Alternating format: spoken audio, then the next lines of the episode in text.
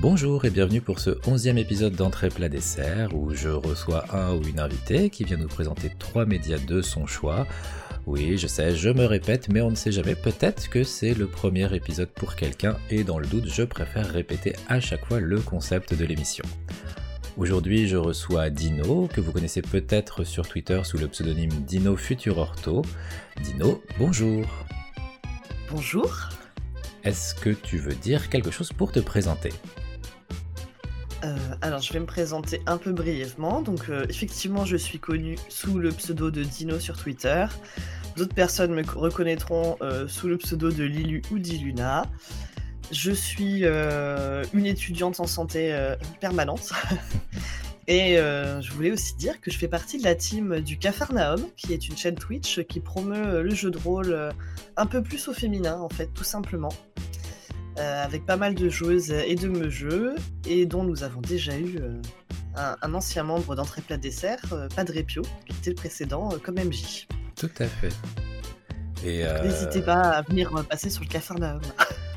Tu avais euh, même euh, sur le Capharnaüm euh, à un moment partagé une aventure de jeu de rôle avec un autre ancien invité aussi, euh, euh, Pierre. Oui, bah, Pierre qui est avec moi euh, dans...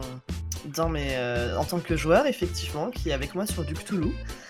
Mais euh, on partage aussi du jeu vidéo, donc nos aventures sur Baldur's Gate trois, euh, du jeu de plateau. Bref, c'est une chaîne qui se veut euh, avec beaucoup de joueuses, principalement, et, euh, et quelques joueurs, de qualité toujours, et de l'humour aussi, oui, de qualité. Vous la retrouverez facilement d'ailleurs sur Twitter, hein, sur euh, le Capharnaüm, et comme ça vous pourrez suivre l'actualité... Euh... Des, des jeux, aussi bien jeux de rôle donc que jeux vidéo sur Twitch, enfin le tout sur Twitch d'ailleurs. Oui. Ah, eh bien du coup nous allons démarrer ce menu que tu nous as préparé et euh, fort logiquement nous allons démarrer par l'entrée.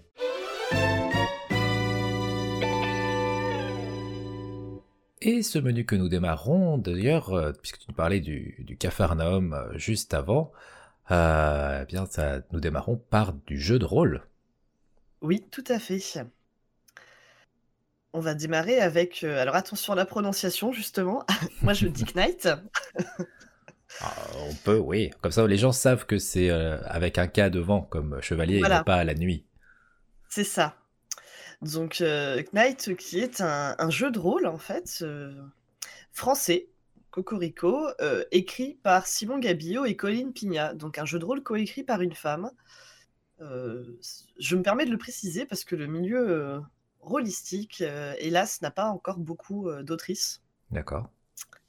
Donc, euh, c'est, c'est, c'est bien de, de, de le souligner. Bah ouais.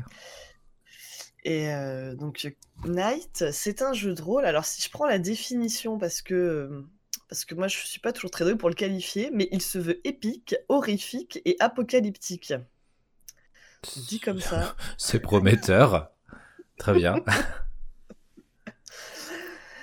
euh... Alors juste pour préciser, il s'agit bien d'un jeu de rôle papier. Hein. Nous sommes pas dans un, oui. on ne parle pas de non. jeu vidéo.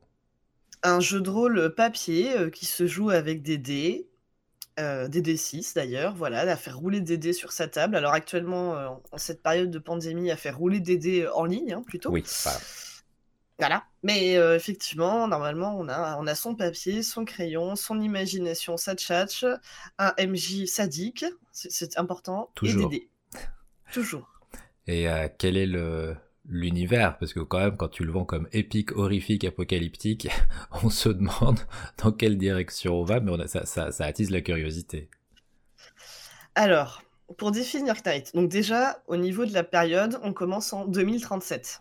Okay. Donc on n'est pas si loin, on n'est pas si loin. Euh, on est dans, dans un univers, alors je sais que certains le qualifient de post-apocalyptique, mais non, on est pendant en fait, hein, clairement. En fait, euh, je vais faire une petite, euh, une petite enfin, digression. En fait, je vais avoir besoin de partir de deux mille vingt-neuf pour raconter un petit peu le, la situation mondiale. Ok. Donc en fait, en deux mille vingt-neuf, il euh, y a un scientifique qui fait une découverte, euh, qui, qui découvre en fait l'immortalité. Il se dit, hm, ça, c'est pas bon, euh, on va le détruire parce que si ça tombe entre deux mauvaises mains, l'immortalité, c'est pas bien. Sauf que America fuck yeah, les États-Unis, ils le veulent. Bien sûr. Ils savent tout, les États-Unis, ils le veulent. Donc en fait, euh, en fait, il... en même temps, sur la côte est des États-Unis, il va y avoir une bombe bactériologique, il va y avoir la peste rouge, le pays va se couper du monde. Donc on, on voit qu'il se commence à, à se passer des petites merdes. Wow. Ouais, ouais, ouais, c'est ça, c'est ce qui se passe donc euh, aux États-Unis. En Asie, il y a une union des pays qui se forme sous le nom du dragon asiatique, avec le Japon qui refuse d'y adhérer. L'Asie fait un blocus euh, économique au Japon, mais euh, il y a une société japonaise qui s'appelle le Nodachi, qui, euh, qui en fait va enlever euh, tous les dirigeants du, du, du, des autres pays, en fait, les dirigeants du dragon, et euh, faire une espèce de... de petits putsch, hein, tout simplement. Ils vont enlever les, donc, les, les différents présidents et responsables, et quelques temps plus tard, comme par magie, le dragon asiatique annonce que le Japon est sous sa protection et que le Nodachi est la force armée. Donc ça, il se passe ça en Asie. En voilà. Même temps qu'il y a la peste rouge aux États-Unis. C'est ça. Ok, très bien. Exactement. En fait, c'est un... tu vois des, des, des, des mouvements géopolitiques qui se font. Okay. Et en deux mille trente-trois, euh, comme on dit chez moi, c'est la barbe à merde. En deux mille trente-trois, il y a des ténèbres qui commencent à apparaître sur le globe. Des ténèbres. Euh, des ténèbres. Ouais, ça s'appelle, euh, ça va s'appeler l'anathème, tout simplement. Et euh, en fait, il euh, y a des zones géographiques où elles sont très très installées. Euh, en Proche-Orient, on sait qu'il y a une nuit qui est euh, palpable, dont personne n'est jamais ressorti. Donc Tyrande t'en ressort pas. En Asie, euh, la population est remplacée par une forêt de chair, d'organes, de dents et d'ongles. Ok. On avait dit horrifique. Hein. Ouais, ouais. En, en Europe, en fait, les humains et les animaux sont changés pour, euh, et mutent pour être des espèces d'êtres primitifs euh, dégueulasses. Mm-hmm. En Amérique du Nord, toute la zone qui a été désertée à cause de la peste rouge, bah, les machines prennent vie. Et, et elles prennent pas vie. Bizarrement, c'est pas ta Senseo qui te propose de faire un café, quoi. C'est plus Skynet. Voilà. Okay. Au, au Sahara, euh, l'obscurité est accompagnée d'un froid glacial, donc on ne sait pas ce qui se passe parce qu'il fait trop froid. Et puis après, bah, tu as des petites taches qui apparaissent euh, dans le reste du monde, quoi. Donc euh, bon, euh, comment te dire que l'humanité, euh, quand c'est des zones extrêmement hostiles, donc l'humanité euh, elle galère avec ça. Et, et là, surgissant de nulle part, tu as vingt-quatre personnes qui se déclarent immortels, donc euh, qui ont utilisé euh, la technologie dont on a parlé plus tôt, et qui disent, ben bah, voilà, on peut vous sauver euh, si vous vous mettez sous notre protection. D'accord. Elles vont euh, créer des structures qui s'appellent des arches, en fait. Euh, donc, euh, t'en as une à, à Londres qui s'appelle Humanité, t'en auras à Moscou, j'ai, j'ai pas toutes les villes en tête, mais c'est pas, euh, c'est pas important. En fait, elles vont créer des, des arches, des métropoles, euh, où le, les gens peuvent les rejoindre. Donc, au début, tu te dis, mais trop sympa, c'est super. Ouais. Mais non, tout le monde ne peut pas les rejoindre. Euh, il faut savoir qu'en plus, euh, eh ben, si tu es dans une protection d'une arche, euh, c'est, euh, c'est clairement un asservissement face à l'immortel, hein, parce qu'il faut que tu dépenses, euh, que tu vives pour l'arche, dans l'arche, et cetera. Donc certains euh, se disent chouette, ils nous aident, mais bon, tu as un classement euh, social et économique qui fait que les gens les plus favorisés vont vivre le plus proche du centre de l'arche et de la lumière qui protège de l'anathème, et ceux qui sont le moins favorisés vivent sur les bords.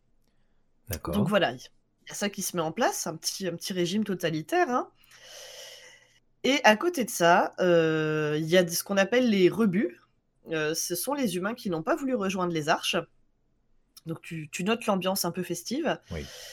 Et il y a aussi euh, les territoires libres, parce que c'est important de le signaler, euh, l'anathème n'est pas partout, et l'hémisphère sud est plutôt, euh, plutôt épargné, en fait. Et euh, d'ailleurs, euh, tout ce qui va être euh, une partie de l'Afrique du Sud, et euh, euh, bah, l'Afrique subsaharienne, en fait, euh, vu qu'ils sont quand même épargnés, que ce sont des territoires libres, Euh, ils ont créé la, la, la S A U, je, si je me souviens bien, c'est la, je vais revérifier le nom, mais c'est la Société de l'Afrique Unie, où ils font, euh, en fait, ils fabriquent euh, le matériel, du matériel euh, surpuissant, des nanomachines, et cetera. Hein. D'accord. Donc là, ça te pose un peu le, le contexte pour l'humanité, ça va pas bien. Et à côté de ça, un jour, il y a un homme avec une armée euh, surpuissante qui, à Dublin, bah, il va détruire la zone de ténèbres, en fait. Et cet homme, il se fait appeler Arthur. Ok. Il se fait appeler Arthur et il porte une méta-armure. En fait, c'est une énorme armure euh, en nanomachine qui a été créée par un mec qui se fait appeler Merlin. Logique. Voilà. Et donc là, on commence à voir, euh, on, on commence à voir pourquoi ça s'appelle Knight en fait. Parce que euh, Arthur et Merlin, ils vont fonder justement euh, cette société Duke Knight dans le palais de Westminster à Londres. Euh, et ils vont créer des milliers de méta-armures et en fait ils vont devenir le bras armé de la lutte principale contre, contre l'anathème en fait et, euh, et c'est pas compliqué. Toi en tant que P J, en tant que joueur, bah, tu joues un membre, un membre du Knight, c'est-à-dire que tu as fait un acte héroïque ou méritant qui te permet de rejoindre le Knight et okay. En plus ton corps supporte l'intelligence artificielle parce que tu as une intelligence artificielle dans ta méta-armure. Ok, mais du coup le... ce... enfin... Arthur, c'est, euh, c'est un des, c'est, c'est un des immortels. Enfin, c'est un des. Non, non, non, c'est pas, un, c'est pas un immortel. C'est, c'est un homme. Euh, on le voit jamais sans sa méta-armure. Euh, c'est, c'est un homme en fait qui euh, a pu supporter une méta-armure, la première création de Merlin, et euh, qui est un héros en fait euh, parce que euh, il a détruit, euh, détruit l'homme. Mais okay. Normalement. En fait, euh, on va dire qu'officiellement, le Knight serait indépendant, mais il dépend des fonds euh, d'une arche. Donc, euh, ah, quand voilà. Même. C'est... C'est qu'il est quand même rattaché... Euh... Voilà, parce qu'à Londres, c'est une arche, et donc, euh, donc euh, après, il euh, y a un certain jeu politique, des accointances, et cetera, euh, avec... Euh... Alors moi, les patrons des arches, hein, je, je les trouve vraiment... C'est, c'est une bande de fachos. Hein, donc, ok. Euh... Bah, euh... On va dire que quand tu sélectionnes qui mérite d'être sauvé, euh, voilà. Hein, il y en a qui s'amusent à faire ça déjà. Euh, voilà, non, ne faites pas ça. Donc, euh, donc non, non, toi, t'incarnes, donc, t'incarnes cette section d'élite. Donc, c'est clairement un jeu de rôle où euh, tu commences pas euh, comme un grouillot. Euh, t'es, t'es, t'es pas dans Warhammer. Euh, non, t'es, tu, là, là, t'es clairement... Euh, bah, t'es l'élite et t'es là euh, pour péter des gueules. Quoi. Tous, tous les personnages joueurs vont être des, des knights. Ouais, alors euh, ils vont pas être... Euh... En fait, t'as des grands chevaliers euh, bah, que... qu'on va retrouver euh, de la table ronde. Hein. T'as, euh, t'as Lancelot, euh, t'as Kay, euh, ah, okay. T'as Bohort. Euh... D'accord. Voilà, mais toi, tu n'incarnes pas cela. Eux, c'est des chefs de section. Ok. Eux, c'est le, le top of the pop. Et euh, toi, par contre, t'es un... t'as une armure, t'es, euh... en fait, t'es une espèce d'écuyer. Euh, t'as écuyer puis chevalier, t'as une armure et tu vas, on t'envoie en mission en fait. Et t'es aux ordres d'une section parce que bah, t'as différentes sections qui appartiennent euh, bah, aux différents euh, chevaliers euh, principaux. Donc, euh, par exemple, euh, pour, pour donner une idée, Lancelot, il est responsable de la section dragon qui lutte contre le désespoir. Ok. Parce qu'en fait, l'anathème, la, donc ces, ces zones sombres, et cetera. Euh, C'est, euh, ça crée du désespoir dans l'humanité. Les humains désespérés deviennent des créatures, euh, en tout cas violentes ou dangereuses pour eux ou dangereuses pour les autres. D'accord. Et le Knight, ils sont pas là que pour péter des gueules et détruire des grosses créatures dégueulasses. En fait, ils sont là pour ramener l'espoir. Et comment on ramène de l'espoir ? C'est grâce, alors principalement à l'art. Ok. Euh, Donc euh, la musique, euh, la peinture, la sculpture. Le truc, c'est que ça marche pas via des écrans. C'est-à-dire qu'il faut vraiment faire des expos, aller à l'opéra, euh, écouter du violon. Donc, donc en fait, le Knight va récupérer des, art... enfin, ouais, des artefacts. Euh, ça peut être un Stradivarius. Euh, euh, moi, personnellement, en tant que P J, on a été récupérer euh, euh, une guitare. On a été euh, au studio d'enregistrement euh, des Beatles. Enfin, tu vois, euh, tu, tu vas vraiment euh, récupérer des... des éléments à, de notre culture. Euh, alors là, nous, on, on joue en Occident, donc on n'est plus sur la culture occidentale, mais tu peux l'adapter euh, à toute, toute forme de culture. En fait, voilà, tu es là pour, euh, pour ramener en fait, de l'espoir en ramenant, en ramenant de l'art. On a été au Louvre. Hein. Okay. Je ne conse- conseille pas le Louvre euh, à cette époque-là. Hein. Oui, je pense qu'avec les, les ténèbres, ça doit être euh, fort sympathique. C'est ça. Et, euh, et en fait, bah, les, les ténèbres... Eux, ils vont, ils essayent de corrompre, de détruire, de, de désespérer. Mais toi, en tant que joueur, euh, tu, tu sais pas. Enfin, tu sais pas pourquoi les ténèbres, elles sont là. Mais qu'est-ce qui s'est passé ? C'est des entités ? C'est, c'est, ou c'est comme un nuage euh, sombre ou... Euh... Mais en fait, c'est des zones... Alors déjà, en fait, quand il va, en tant que, en tant que P J, la... les, les couleurs disparaissent, ça devient de plus en plus dans des tons de gris, euh, t'as plus de lumière qui passe, et tu croises effectivement des créatures. Euh, alors selon euh, la zone où t'es, c'est pas les mêmes créatures, hein. Donc, euh, par exemple, quand tu es aux États-Unis, euh, c'est, des cré... c'est des créatures euh, méca... mécanoïdes, quoi. Ok. Et, et euh... après, est-ce qu'il y a des entités euh, derrière chaque zone d'ombre ? Eh bien, ça, tu le sais pas. Ok. En fait, tu sais pas si ça a une propre conscience. Si. En fait, euh, toi, tu es là et le, le monde est en train de s'écrouler, quoi. Ok, mais on, on voilà, on, enfin, je veux pas, je veux pas non plus spoiler au cas où ce sera fait partie de, d'une, euh, d'une, euh, comment dire, d'une, d'un scénario. Mais il y a le, le, le cœur du jeu n'est pas de, de trouver l'origine des ténèbres, mais plutôt de, de, de combattre leurs leur méfaits. En fait, tu vas les combattre. Après, moi, ce que j'aime beaucoup dans ce jeu, euh, alors j'y ai joué qu'en tant que joueuse, hein, je, je rêve de me jeter quand j'aurai moins peur. Mais euh, en fait, ce qui est bien dans le jeu, c'est qu'effectivement. Euh, T'as une partie enquête, euh, t'as une partie euh, bah, savoir ce qui se passe, gratter pour les petits curieux. T'as une section hein, dont le but c'est quand même de comprendre euh, ce qui se passe. Ok. Sachant que ce jeu est méchant parce que donc t'as des points de vie et des points d'espoir, et quand tu commences à prendre conscience que ce que tu vois autour de toi c'est dégueu, tu perds de l'espoir. Hein. D'accord, c'est l'équivalent du point de santé mentale dans les. Exactement. Dans Exactement.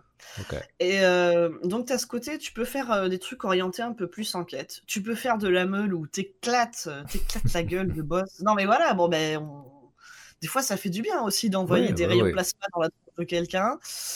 Euh, tu peux. Euh, t'as, t'as un côté politique parce que, euh, même au, au sein d'une même. Alors, on appelle ça une coterie, un groupe de joueurs euh, qui, vont, qui sont envoyés en mission ensemble. Mm-hmm. Ben. Euh, T'as, t'as des gens qui sont pro-arche, qui vont être anti, t'as de la religion, euh, t'as, t'as euh, des nou- un nouvel ordre catholique qui essaie de se créer. Fin... Donc en fait, il est multifactoriel et je trouve que chacun, euh, chacun et chacune peut y trouver son compte. Parce que, euh, bah, parce que bah, déjà, c'est quand même assez grisant d'in- d'incarner euh, une méta-armure de bourrin. Mmh. Et, euh, et tu, tu as différents aspects au point de vue humain, au point de vue relationnel, euh, qui, qui, sont, euh, qui sont hyper enrichissants. Et moi d'ailleurs, ce jeu au début, je n'étais pas attirée parce que je ne suis pas une fan de méca. Euh, donc j'étais, euh, quand on me l'avait proposé, j'étais... Bah, et premier scénar que j'ai fait, coup de cœur. Mais quand tu... Enfin, parce que tu parles de méca, mais parce que moi quand tu me parles de méta-armure, je vois plutôt effectivement les armures dans, dans Warhammer. Là, en fait, euh, tu as un système de, de, d'intelligence artificielle. Euh, en fait, si tu es au Knight, c'est que tu peux la supporter. Mais tout le monde ne peut pas supporter une armure. En fait, tu as une intelligence artificielle. Ton perso, euh, euh, quand il a son armure qui est défoldée, euh, non, qui est foldée, pardon, euh, il est dans, sur une espèce de combinaison où des nanomachines en fait, peuvent, euh, peuvent aller dessus. Okay. Et euh, s'il y a un danger ou s'il veut sortir son armure, et cetera, c'est des nanomachines qui, qui, qui, qui mettent l'armure sur lui, en fait. Ok. Et mais il reste à taille euh... humaine. Enfin, un petit peu, euh, peut-être un peu tous. Plus épais. Mais... Ah, d'accord. Okay. Non, pas, pas tous. En fait, euh, alors là, je, je vais parler du. Enfin, je renvoie les gens euh, vers le site aussi qui est vachement bien, qui, euh, qui s'appelle knight tiret j d r point f r. T'as la liste des armures, et en fait, euh, t'as des armures de différentes euh, générations. D'ailleurs, c'est assez rigolo, parce que les armures de première génération sont bourrues, sont massives, et cetera. Et euh, t'as, euh, par exemple, une armure qui s'appelle la Barbariane. Ça s'annonce bien. Voilà, ah ouais, d'accord, c'est, ok. C'est, voilà, je pense qu'on n'a pas besoin de tourner autour du pot. Elle peut grandir euh, de euh, jusqu'à six mètres ou huit mètres, je sais plus quoi. Ah, quand même. Voilà. D'accord. Ah ben moi j'ai un joueur euh, qui joue Barbarian. Bon effectivement, alors c'est pas l'intellectuel du groupe. Hein. euh, bon, il grandit de huit mètres, euh, il prend des lampadaires et il casse tout quoi. Ouais. Ça, ça a été compliqué de le gérer au Louvre, lui, parce que non, tu ne casseras pas la statue. Euh, à côté de ça, t'as des armures euh, clairement à taille humaine. Euh, par exemple, ce qu'on appelle les armures rogue euh, et tout ça, qui sont des armures d'infiltration. Euh, tu vas avoir, euh, t'as, t'as des armures pour bourriner, pour tirer, euh, euh, t'as des armures qui vont plutôt réparer. Enfin, euh, tu vois, tu retrouves les classes, en fait, euh, les classes un petit peu classiques du J D R, hein, euh, ouais. dans, dans des armures. M- moi, par exemple, là, actuellement, sur la campagne que je, que je joue, je joue une armure pion. Euh, tu, euh, tu peux contrôler et un petit peu manipuler euh, les créatures euh, ennemies. Tu peux leur donner des ordres pour semer la discorde, et cetera. C'est clairement une armure tactique euh, qui fout la merde. Et effectivement, euh, c'est pas une armure qui va encaisser les chocs, quoi. Alors, j'ai, j'ai une petite question, parce que je crois que c'est quand même extrêmement développé en, en termes de possibilités de gameplay, j'ai l'impression. Mm-hmm. Mais ouais. du coup, euh, est-ce que c'est facilement accessible ? Parce que, est-ce, ou alors est-ce que c'est des, des règles extrêmement compliquées euh, de calcul par rapport à des jets de dés ? Parce que tu disais que c'était des dés de six. Euh, mais est-ce que du coup, ça, après ça implique des calculs, des, comme on peut avoir des fois dans certains jeux de rôle où ça peut compliquer alors qu'on voudrait simplement faire une action lambda ? Alors, euh, pour moi, c'est pas un jeu qui est compliqué au niveau de l'accessibilité. Alors, d'une part, un truc tout bête déjà, parce qu'il y a beaucoup de scénars euh, sur leur euh, site, et il y a même les règles du jeu de la version d'avant qui sont euh, téléchargeables gratuitement. Donc, okay. Ça permet de vous faire une idée. Et ensuite, dans la mécanique du jeu, euh, tu lances, euh, je, vais, je vais dire une bêtise, en fait, t'as des, t'as des caracs, comme dans tous les jeux, et euh, imaginons, euh, voilà, euh, j'ai envie de faire du repérage, euh, le M J va me dire, bah d'accord, euh, tu vas lancer sous euh, euh, perception, et en fait, toi, en tant que joueur, en fonction de comment tu veux faire ta recherche, comment tu veux faire ton action, tu vas rajouter une autre carac. Donc, par exemple, moi, je veux pas me faire choper, tu lances perception et discrétion. Bah, c'est pas compliqué. Tu prends ton score de perception, tu prends ton score de discrétion et tu lances le nombre de dés qu'il y a écrit. Pair, ce sont des réussites. Impair, ce sont des ratés. Ok, voilà. Ouais, donc c'est... D'accord. Enfin, au niveau de, de la mécanique de jeu, pour moi, c'est assez fluide, assez accessible. Et j'aime beaucoup le fait que c'est pas le M J qui te dit « Bon, bah, tu lances ça et ça ». C'est que le M J te dit le jet principal. Et, euh, et par exemple, quand tu veux tirer sur quelqu'un, euh, tu n'utilises pas la même... Il va te dire, tu fais un jet de base tir, mais euh, si tu es en train de défourailler avec des pistolets mitrailleurs en faisant... Bah, oui. tu, tu vas plutôt utiliser la hargne à côté, alors que si tu es en train de te concentrer pour lui viser le petit orteil, euh, peut-être plus le sang-froid ou quelque chose comme ça. Mais si et c'est... j'aime bien parce que ça rend aux joueurs, en fait... la possibilité de, de moduler, de mieux... Exp... Enfin, ça oblige le joueur aussi à mieux expliquer ce qu'il fait, mais c'est, c'est plus immersif pour moi. Mais si ça se joue sur pair ou impair, dans ces cas-là, le score que tu mettrais sur ta fiche de perso n'a pas d'impact. En fait, c'est... Euh... Attends, comment dire euh... C'est le nombre de dés pairs qui sont des réussites et le nombre de dés impairs, c'est pas le total. D'accord, ok. Euh, donc, par exemple, je lance sept dés. Voilà, euh, euh, j'ai fait trois paires et, et quatre euh, impairs. Bah là, après, bon, bah, c'est le jeu qui a les scores de réussite. Ça passe euh, si tu faisais quatre, si tu faisais cinq, si tu faisais deux. Bon, voilà. Okay. Mais c'est, le, c'est la phase du dé qui compte. D'ailleurs, euh, tu, en vrai, tu, on utilise des D six parce qu'il y a un ou deux trucs euh, quand tu utilises les scores de dégâts qui sont sur euh, là où tu additionnes les chiffres. Oui. Mais après, la notion de pair et impair, tu as juste à prendre euh, des dés. Enfin, euh, tu, tu pourrais le faire avec des D dix, des D douze, euh, voilà, il te... y a toujours le cinquante pour cent de face paire, cinquante pour cent de face impaire, quoi. Et pour, euh, parce que je suppose que si, si tu as choisi euh, ce jeu de rôle euh, pour euh, cette émission, c'est que tu as dû faire pas mal de, de campagnes. J'en ai fait pas mal, ouais. Enfin, j'ai bien avancé et j'ai surtout, donc, euh, c'est... Mon, mon cher et tendre, qui masterise et euh, en fait, euh, bah, qui, euh, on reçoit les derniers suppléments, il pledge à chaque fois et tout, donc, euh, donc je suis l'avancée et, euh, et effectivement, ça a été euh, une histoire d'amour, euh, ouais, une belle histoire d'amour ce jeu et je trouve qu'il mérite à être connu. T'as, t'as gardé le même perso depuis le début ou, euh, ou non t'as...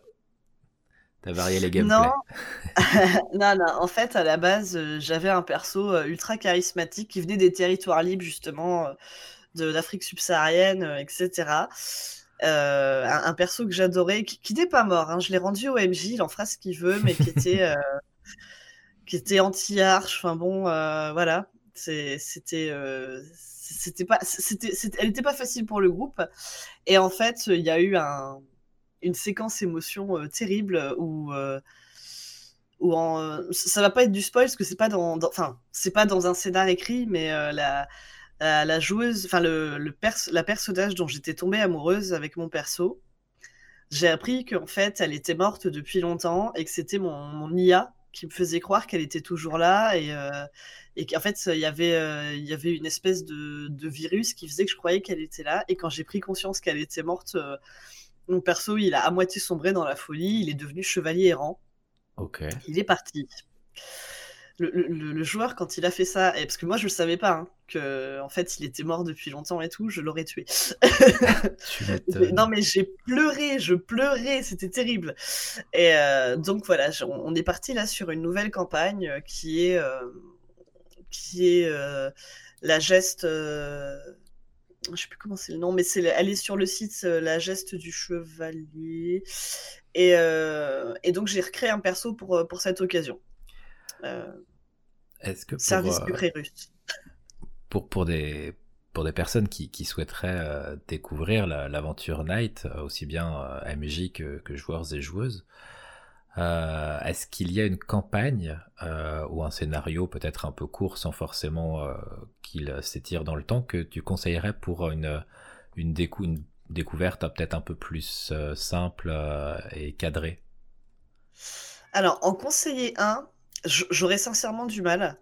Après, euh, vraiment, je renvoie sur le, sur le site, tout simplement, euh, que j'ai cité tout à l'heure, où il y a différentes campagnes, et dont des courtes.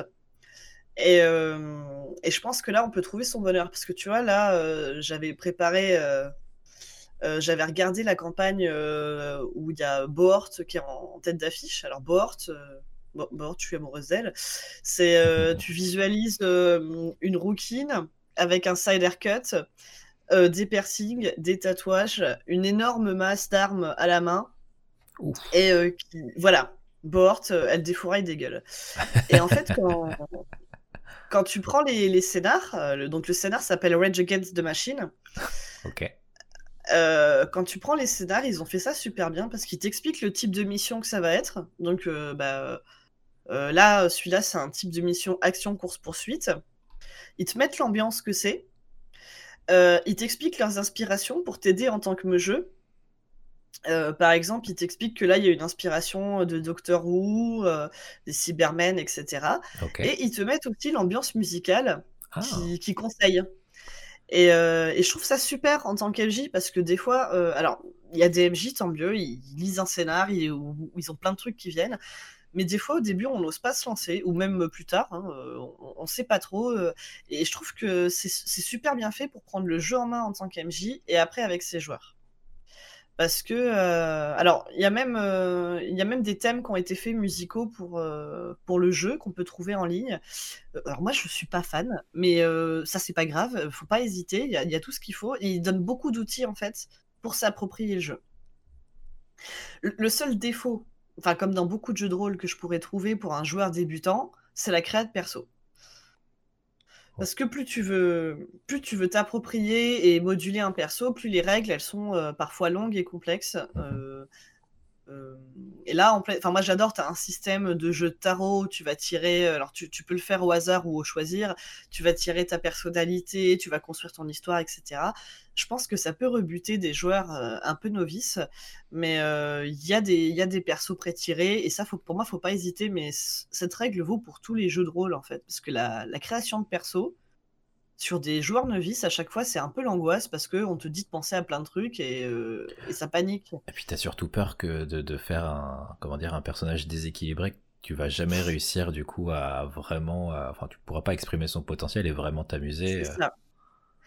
Et donc, euh, en fait, euh, je pense que pour moi, ce serait un peu le, le défaut, mais voilà, qui est inhérent à beaucoup de, beaucoup de, beaucoup de jeux de rôle. Euh, la création de perso étant très riche, euh, je pense que c'est à ça qu'il faut faire attention. Et d'ailleurs, pour les joueurs un peu plus expérimentés et qui maîtrisent d'une part un peu le jeu de rôle et, euh, et l'univers de Knight, ce qui est assez drôle, c'est que j'en ai parlé tout à l'heure, t'as ton, t'as ton joueur, son armure, et il a une I A, enfin l'intelligence artificielle. Et tu peux... Euh, c'est optionnel, hein. euh, 'fin, de toute façon dans le jeu de rôle rien n'est figé, tu peux tout à fait créer ton I A sa personnalité, ses points forts, ses, ses points faibles. Et tu peux, euh, nous on avait ça à un moment, euh, tu, tu peux donner à un autre joueur le fait de jouer ton I A. Oh. Pour, euh, alors, encore une fois, hein, c'est pas un truc à faire à la base quand t'es pas à l'aise avec ouais. le jeu, enfin c'est normal, mais, mais euh, en vrai ça donne un potentiel parce que... Euh, Parce que t'as, t'as des, enfin les, les I A, euh, t'en as qui ont des I A euh, qui sont limite amoureuses de leur perso. T'as des I A overprotectrices, t'as des I A qui ne savent pas mentir.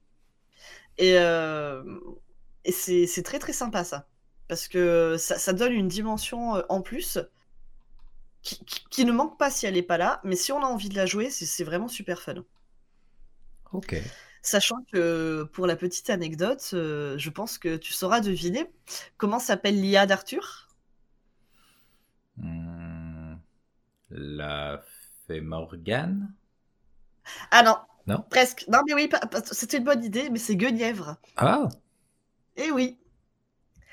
L'I A d'Arthur s'appelle Guenièvre, mais c'est vrai que oui, ça aurait pu être la, la Dame du Lac. Ça aurait pu, euh, ça aurait pu être aussi l'I A de Lancelot. Mais euh, ouais. Faut foutre la merde derrière. c'est ça, c'est ça, c'est ça. Mais euh, donc, donc voilà. Et, et moi, je trouve ça génial cette reprise. En fait, il y-, y en a qui disent dans le dans le lore, hein, dans l'histoire, que euh, le Knight, ils reprennent le mythe arthurien juste pour faire de la pub. Mais t'en as qui voient un vrai signe d'espoir en fait, puisque le, le mythe arthurien, c'est quand même euh, au niveau. Euh, En, au, au niveau de l'hémisphère nord, c'est quand même quelque chose de très connu, enfin, même de l'Occident. Et le jeu se passe, enfin, le Knight existe à l'Occident.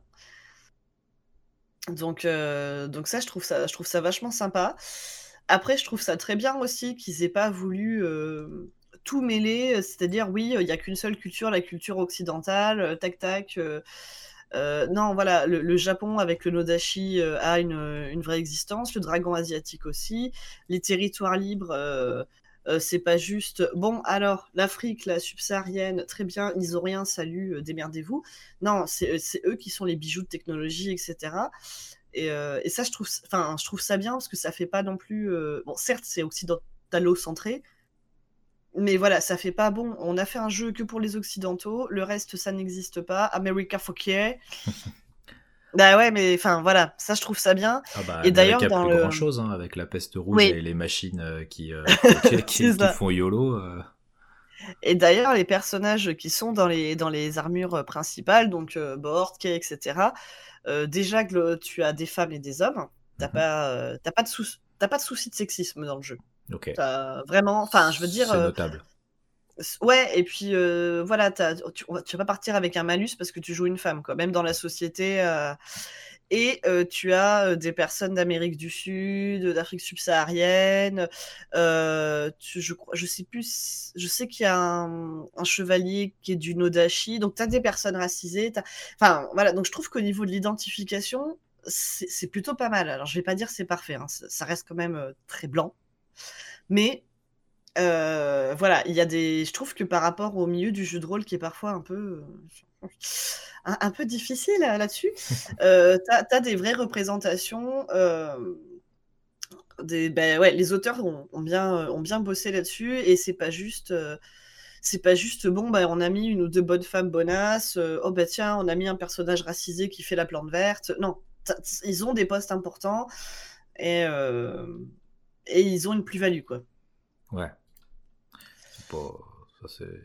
Enfin, c'est pas... c'est pas une question comme... Euh, bah, on avait pu en parler, je sais plus dans quelle, dans quelle ancienne émission, mais c'est pas... C'est pas... Enfin, t'as pas l'impression que c'est genre euh, case à cocher pour... Euh... Ouais.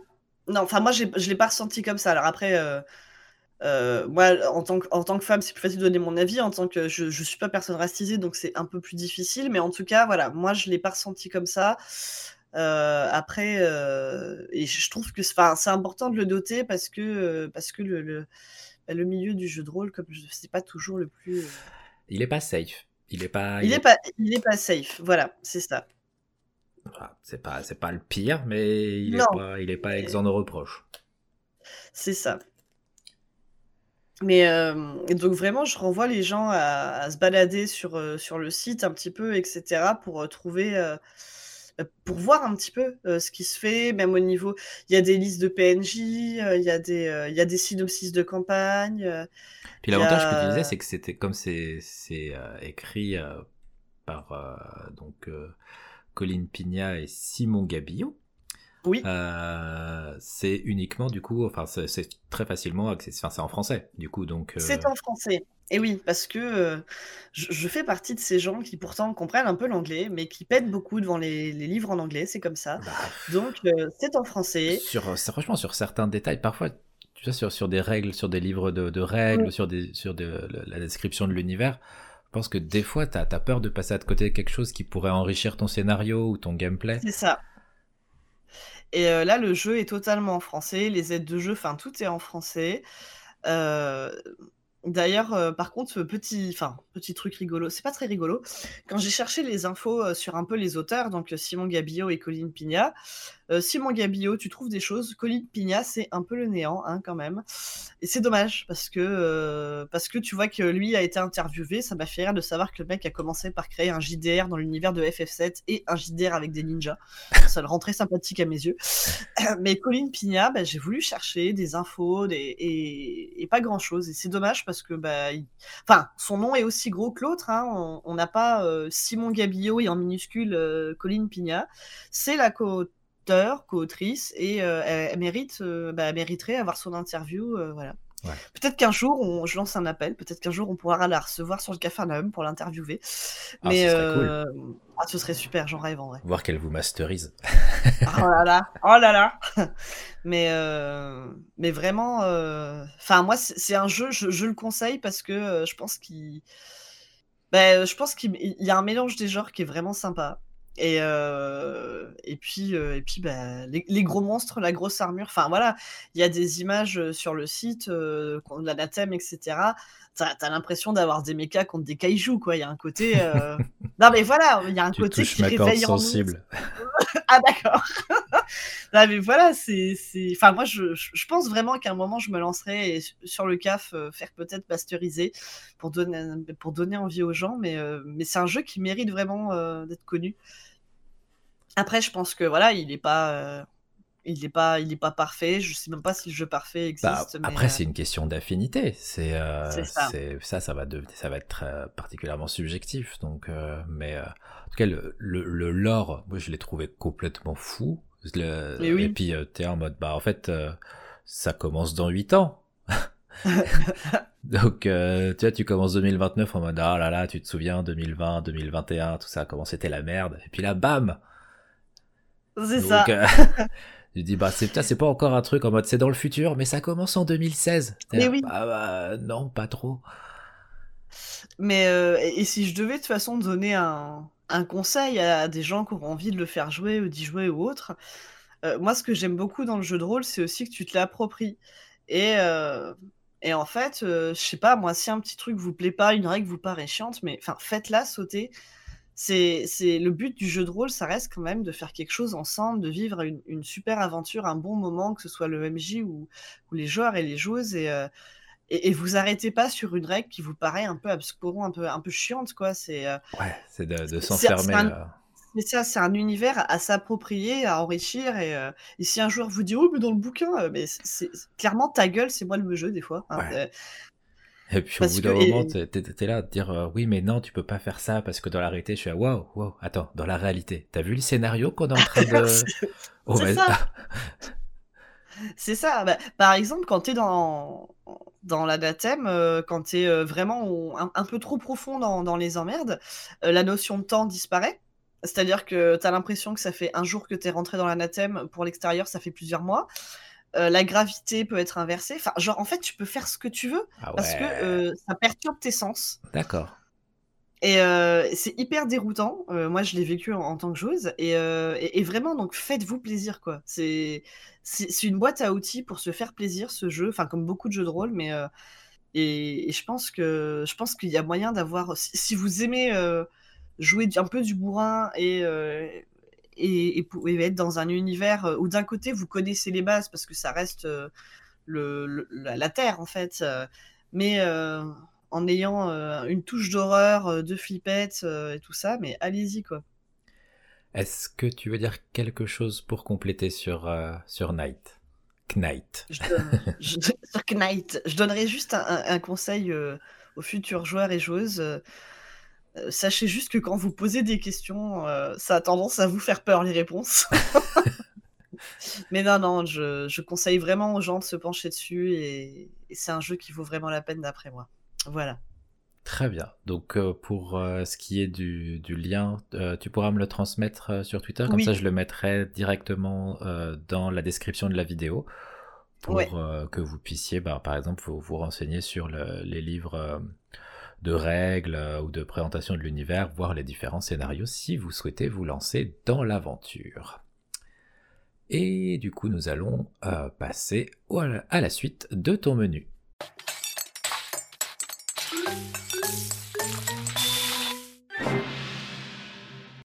Et pour le plat de ce menu, tu nous as préparé un plat musical. Oui, tout à fait. Je, je vais vous parler de CocoRosie, ou CocoRosie, comme, comme, vous, comme tu veux le prononcer. Oh, bon, il y a un S, je dirais Rosie, mais après, c'est... Euh... euh, ça a été très très difficile de choisir. Euh, je voudrais expliquer un petit peu pourquoi ce choix. Parce que bah, toi, tu, tu sais que j'écoute de tout, mais vraiment de tout en musique. Hein, je... Oui. Voilà, je, je, passe, euh, je passe du coq à l'âne. Je, je, je savais que certains m'attendraient ici sur du rock ou du métal, parce qu'on me tague souvent sur Twitter pour ça, ou de la musique de jeux vidéo. Et donc, je me suis posé euh, la question, mais comment choisir ? Et pour moi, il y, y a des groupes ou des, des morceaux euh, qui euh, reviennent dans ta vie régulièrement, vers, lequel, euh, vers lesquels tu te tournes. Même s'ils ont disparu de ta playlist, au bout d'un an, tu fais « Tiens, euh, mais oui, je vais le remettre, ça ». Et tu, tu revis, tu revis le, la sensation du, de la première fois. Et euh, alors moi, j'ai ça avec, euh, bon, en métal avec System of a Down, par exemple. Mm-hmm. Et CocoRosie me fait ça. Et, et je pense que c'était un bon critère de choix. De, de prendre ce, ce genre de groupe auquel tu reviens tout le temps, que tu remets, qui sont une espèce de, de comfort food, en fait. Un, un, un plat, mais tellement rassurant. C'est... Et CocoRosie, c'est à la fois un plat rassurant et aussi déstabilisant, où tu as du sucré salé, quoi. Hein. Tu, tu t'attends pas à tout ce qui va se passer. Et, et j'avais envie, euh, envie d'en parler pour ça.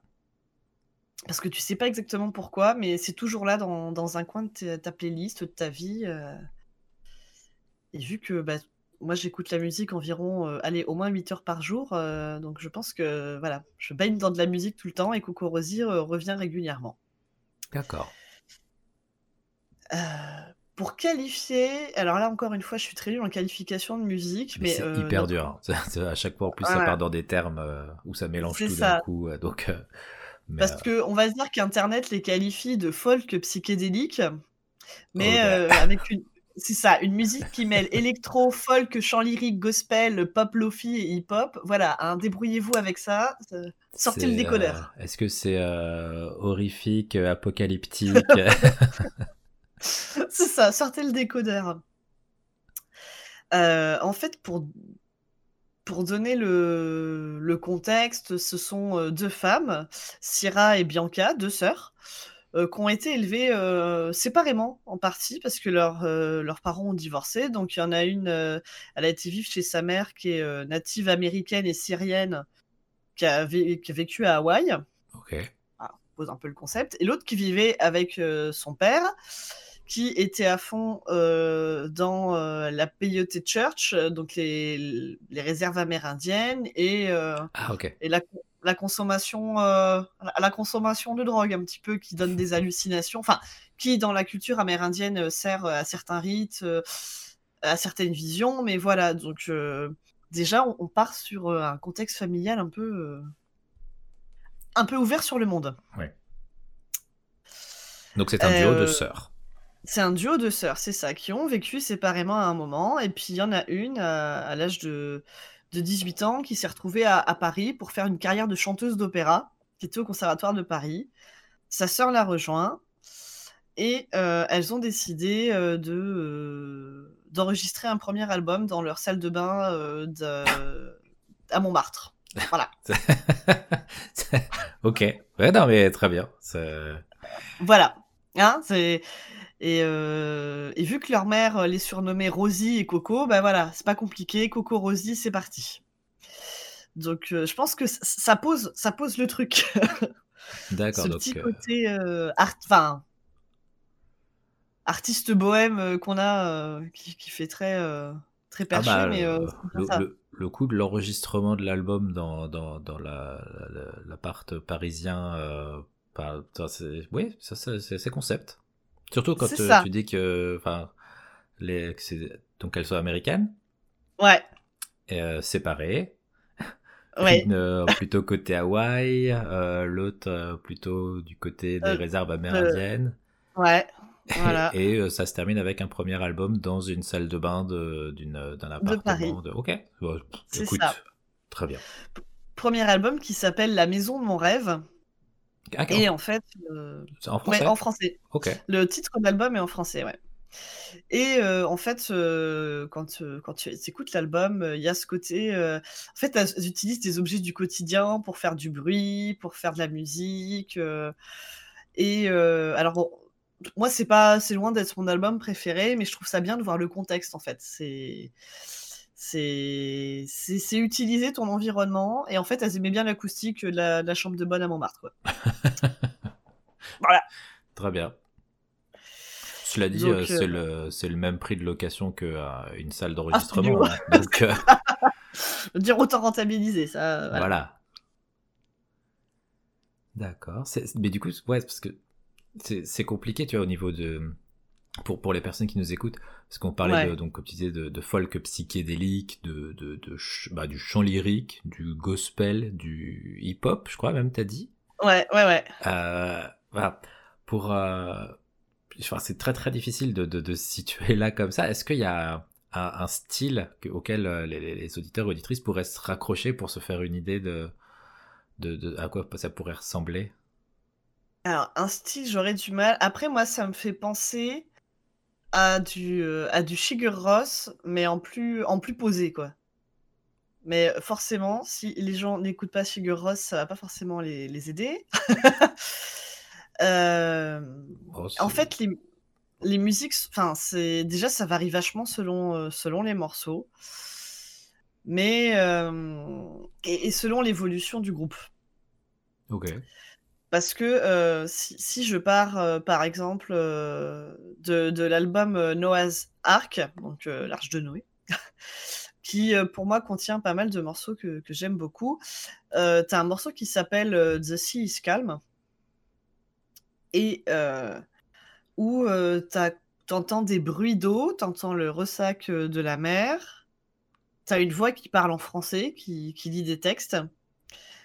Et euh, t'as une des chanteuses euh, qui utilise euh, vraiment... Parce que t'as, une chan- t'as du chant, mais vraiment génial, quoi.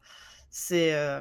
Elle parle vraiment comme ça, tu vois. C'est vraiment... Euh, non, mais... Ah ouais, mais c- ça surprend, hein. Mais c'est vraiment génial. Et t'as l'autre qui a la voix hyper claire et tout. Et, euh... et, et ça, c'est un petit ovni. Mais moi, quand je... Quand j'écoute ce morceau, je, je vois la mer... Je vois cette espèce de, de mélancolie que, qui, qui peut... Euh, mais, mais, enfin, de mélancolie, mais pas forcément triste, donc c'est pas, c'est pas le mot idéal, mais, mais voilà, d'apaisement euh, et, et de... C'est à la fois, il y a à la fois des gênements, mais à la fois du, une voix calme et posée, donc c'est, c'est... En fait, c'est une expérience vraiment d'essence, quoi. D'accord. Je... Les, les, les deux chantent ? Ouais. Okay. Enfin, t'en as, t'en as une qui chante plus que l'autre, mais les deux, les deux chantent. Il y en a même une au début qui faisait du beatbox, mais qui... Euh... Ah non, non, mais c'est, c'est, enfin, d'un côté, c'est des génies, hein. Okay. Mais maintenant, depuis, leur, depuis, le, depuis assez tôt, elles ont un beatboxer attitré qui s'appelle Thèse, et, euh, et qui revient souvent dans, dans leurs dans leur morceaux, quoi. D'accord. Mais moi, enfin, moi c'est rigolo parce que je, euh, CocoRosie, je l'ai découvert euh, en deux mille cinq. Euh, c'est une, une amie à moi euh, qui maintenant vit, vit à Lyon, que j'ai perdu du Dahlia, si tu m'entends. Euh, en fait, on était euh, qui, qui m'a fait découvrir et, euh, et, et justement qui m'a fait aussi découvrir Sigur Rós, et cetera. Et avec un morceau, par exemple, qui s'appelle Japan, Et euh, bah là, c'est... t'as des percussions, c'est hyper festif, euh, t'as des, des, comme des, des bruits de... Enfin, tu sais, de, de pétards qui explosent, et cetera. Donc, tu vois, c'est, c'est deux salles, deux ambiances, quoi, ce morceau. Enfin, ce, ce groupe, c'est... T'es capable de passer de moments de calme à des moments explosifs. Euh... Au, au sein d'un même album, pas d'un album au à l'autre. Non, non, au sein d'un même album. Et euh, et t'as ce côté euh, expérimentation, en fait, euh, utiliser des jouets du quotidien, enfin des, des jouets d'enfants et tout. Moi, j'ai, j'ai vu, euh, alors je les ai pas vus sur scène en vrai, mais j'ai vu des vidéos d'elles sur scène. C'est, euh... bah, certains comparent un peu à Björk d'ailleurs, mais euh, ça, c'est, ça, ça peut être très déroutant, quoi. Ça, tu vas avoir de l'électro, mais enfin pas l'électro euh, avec des grosses basses, quoi, mais... Euh, certains samples d'électro, avec ensuite euh, des, jouets, des, des jouets d'enfants, euh, des instruments, du beatbox, de la voix, et, euh, et c'est... Enfin, euh, voilà, je trouve que le terme expérimental, c'est, c'est ce qui leur va le mieux, quoi. C'est, euh... oui, tel que tu le décris, oui. mais, euh, mais voilà, après, euh, moi, par exemple... Euh... Euh, euh, Lemonade euh, dans l'album Noah's Ark aussi est un très très beau morceau que je conseille. Euh, après, elles ont, il y a plus d'influence hip-hop dans le dernier album qui est sorti en deux mille vingt. Et euh, je prends, le... il y a un morceau qui s'appelle Smash My Head qui est, qui est... enfin en fait leur dernier album est quand même plus sombre, plus violent euh, et euh... Et t'as un peu plus de, de, de hip-hop, tu, tu, tu perds un peu de folk pour du hip-hop, alors pour moi c'est pas un problème, mais voilà, c'est, c'est de l'éclectisme à deux cents pour cent. Et euh... on peut pas se baser sur un album, et encore moins sur une chanson, pour se faire un avis et se représenter le style du groupe. Et ouais, pour euh, moi non. On peut, on peut très bien du coup avoir des, des affinités très très différentes, enfin, si, si le style est... peut être aussi variable, on peut avoir des affinités très différentes au sein d'un même album et en, encore une fois d'un album à l'autre. Oui, et puis on peut y trouver... Euh, bah, moi, je sais qu'il y a des morceaux que j'aime pas parce que c'est moi mon style, et il y a des morceaux que j'adore. Euh, moi, j'avoue que j'aime bien leurs leurs morceaux qui sont euh, un peu planants, euh, où, euh, où t'as l'impression... Euh... Enfin, moi, il y a des morceaux, j'ai l'impression euh, littéralement de marcher sur, euh, sur des nuages, quoi. Okay. C'est... Enfin, après, voilà, moi je sais que je vis la musique euh, très intensément, mais euh, t'as l'impression d'être, euh, d'être dans une espèce euh, de, de bulle, euh, de bulle apaisante, d'être, euh, d'être dans les nuages et, de, et d'être, euh, bah, d'être ailleurs, quoi. Je trouve qu'elles arrivent à, à, à t'emmener ailleurs, euh, et c'est... Enfin, elles sont vraiment talentueuses, quoi. Et. Euh... Et d'ailleurs, ce qui est rigolo, c'est que... Euh, donc voilà, je l'ai écouté une fois avec une copine, deux mille cinq, machin, bon... Euh, mais vu que justement, Japan, c'est pas mon morceau préféré, euh, ça m'avait pas... Euh, tu vois, c'était resté dans un coin, mais rien. Et euh, du, sur euh, Warhammer Online... y a, y a, voilà, attention, enchaînement, sur Warhammer Online, il y avait un, un répurgateur qui me lattait la gueule et qui s'appelait CocoRosie. Et en voyant son nom... J'ai repensé à ce groupe et, et je me suis remis dedans. Et en fait, j'ai découvert l'étendue de ce groupe. Euh, et, euh, et voilà.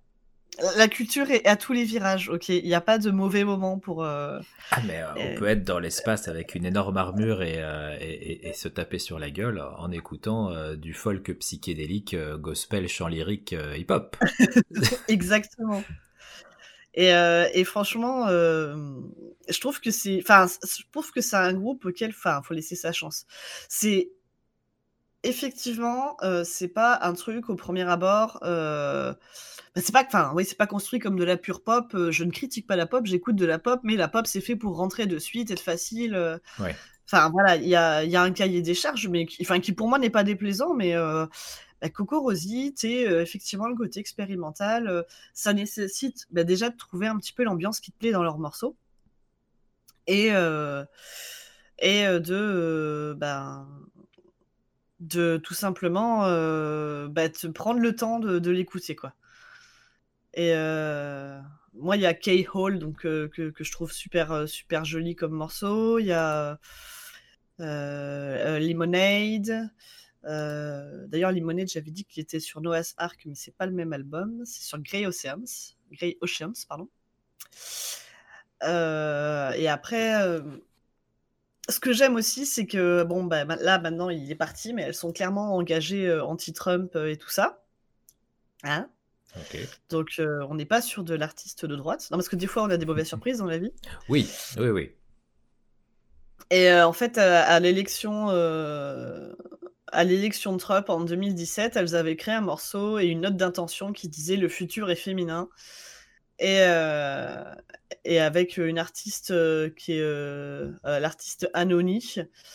Euh, et elles avaient, euh, en fait, voilà, elles avaient publié une chanson et un poème euh, pour, euh, accue- pour accueillir, je cite, le nouveau personnage qui s'apprête à occuper la Maison Blanche avec une foule de femmes et d'enfants armés de fourchettes et de couteaux. À la veille de ce désastre contre nature, on ressent le besoin de se lever, de crier et d'incendier la maison. Le futur est féminin. Et D'accord. je trouve que, bah, voilà, c'est...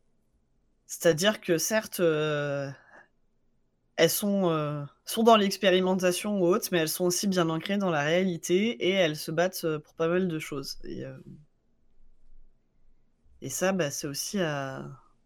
C'est aussi à, à mettre en avant, quoi. Donc tu, tu as un côté euh, à la fois... Euh, enfin, ça, ça varie de ce que je comprends entre du, de l'onirique un petit peu. Ouais. Euh, ça peut avoir un côté un peu plus euh, percussif, euh, métallique peut-être, sur, ouais. sur ah l'utilisation bah, oui. de certains sons électroniques. Et euh, euh, bon, plus du beatbox, je suis surpris. Ouais. Mais, euh, non, non, mais oui. Mais euh, et le tout donc alors là donc il y a cette ce, ce passage engagé, mais est-ce que tu sais si d'autres de leurs chansons sont euh, aussi à, à comment dire à portée politique euh... Euh, alors je sais que euh, attends je demande euh, voilà l'album euh, où il y a Japan justement euh, donc le troisième opus ça s'appelle The, Avan- The Adventures of Ghost Horse and Stillborn. Ok. Euh, Donc là, elles commencent déjà à mettre, euh, à mettre du hip-hop euh, doucement. Et en fait, c'est un album où elles sont, euh, elles sont comme dans un conte. Elles deviennent les Bloody Twins. Et en fait, elles vont, euh, elles vont parler, euh, elles vont parler de la situation, euh, de la situation euh, en Irak à l'époque. D'accord. Ah oui. Euh, euh, donc euh, voilà. Euh... deux mille sept, euh, deux mille sept, euh, bah, ça devait être encore ah, bah, la guerre oui, en Irak. Va. Ok. Euh... Bah, elles ont un, dans ce même album, elles ont un, elles ont un titre qui s'appelle Rainbow Warriors. Euh, elles vont un petit peu é- é- érailler l'hymne américain. Euh, voilà, c'est, c'est-à-dire qu'elles ont quand même, il euh, y, y a une certaine, euh, tu, tu sens transparaître leur, leurs idéaux et leurs leurs principes. Euh, voilà. Après, moi, ce que j'aime bien, c'est qu'elles avaient, euh, elles avaient été interviewées. Euh, euh, Dans le, ben c'est dans les Inrecuptibles, alors j'ai pas la date, mais elle avait dit, elles avaient dit qu'elles étaient ouvertes à la découverte et en état de disponibilité maximale. Okay. Ah, mais je pense que ça, je pense que euh, ça, ça montre bien en fait euh, le groupe, c'est-à-dire que c'est, c'est vraiment euh, bah, open-minded quoi. C'est voilà. Elles sont pas enfermées dans un style. Elles sont pas enfermées dans un style, euh, voilà, bon bah on aime, on n'aime pas, mais euh, elles ont envie de de, euh, de de mélanger les cultures, les styles. Moi je sais que sur des lives que j'avais vus en plus, euh, ben euh, elles vont pas forcément, enfin euh, s'approprier une culture qui est pas la leur, elles vont faire venir quelqu'un qui joue de tel instrument, de telle culture et tout. Enfin voilà, il y a il y a il y a un mélange qui me semble pas être de l'appropriation parce qu'il y a un partage quoi.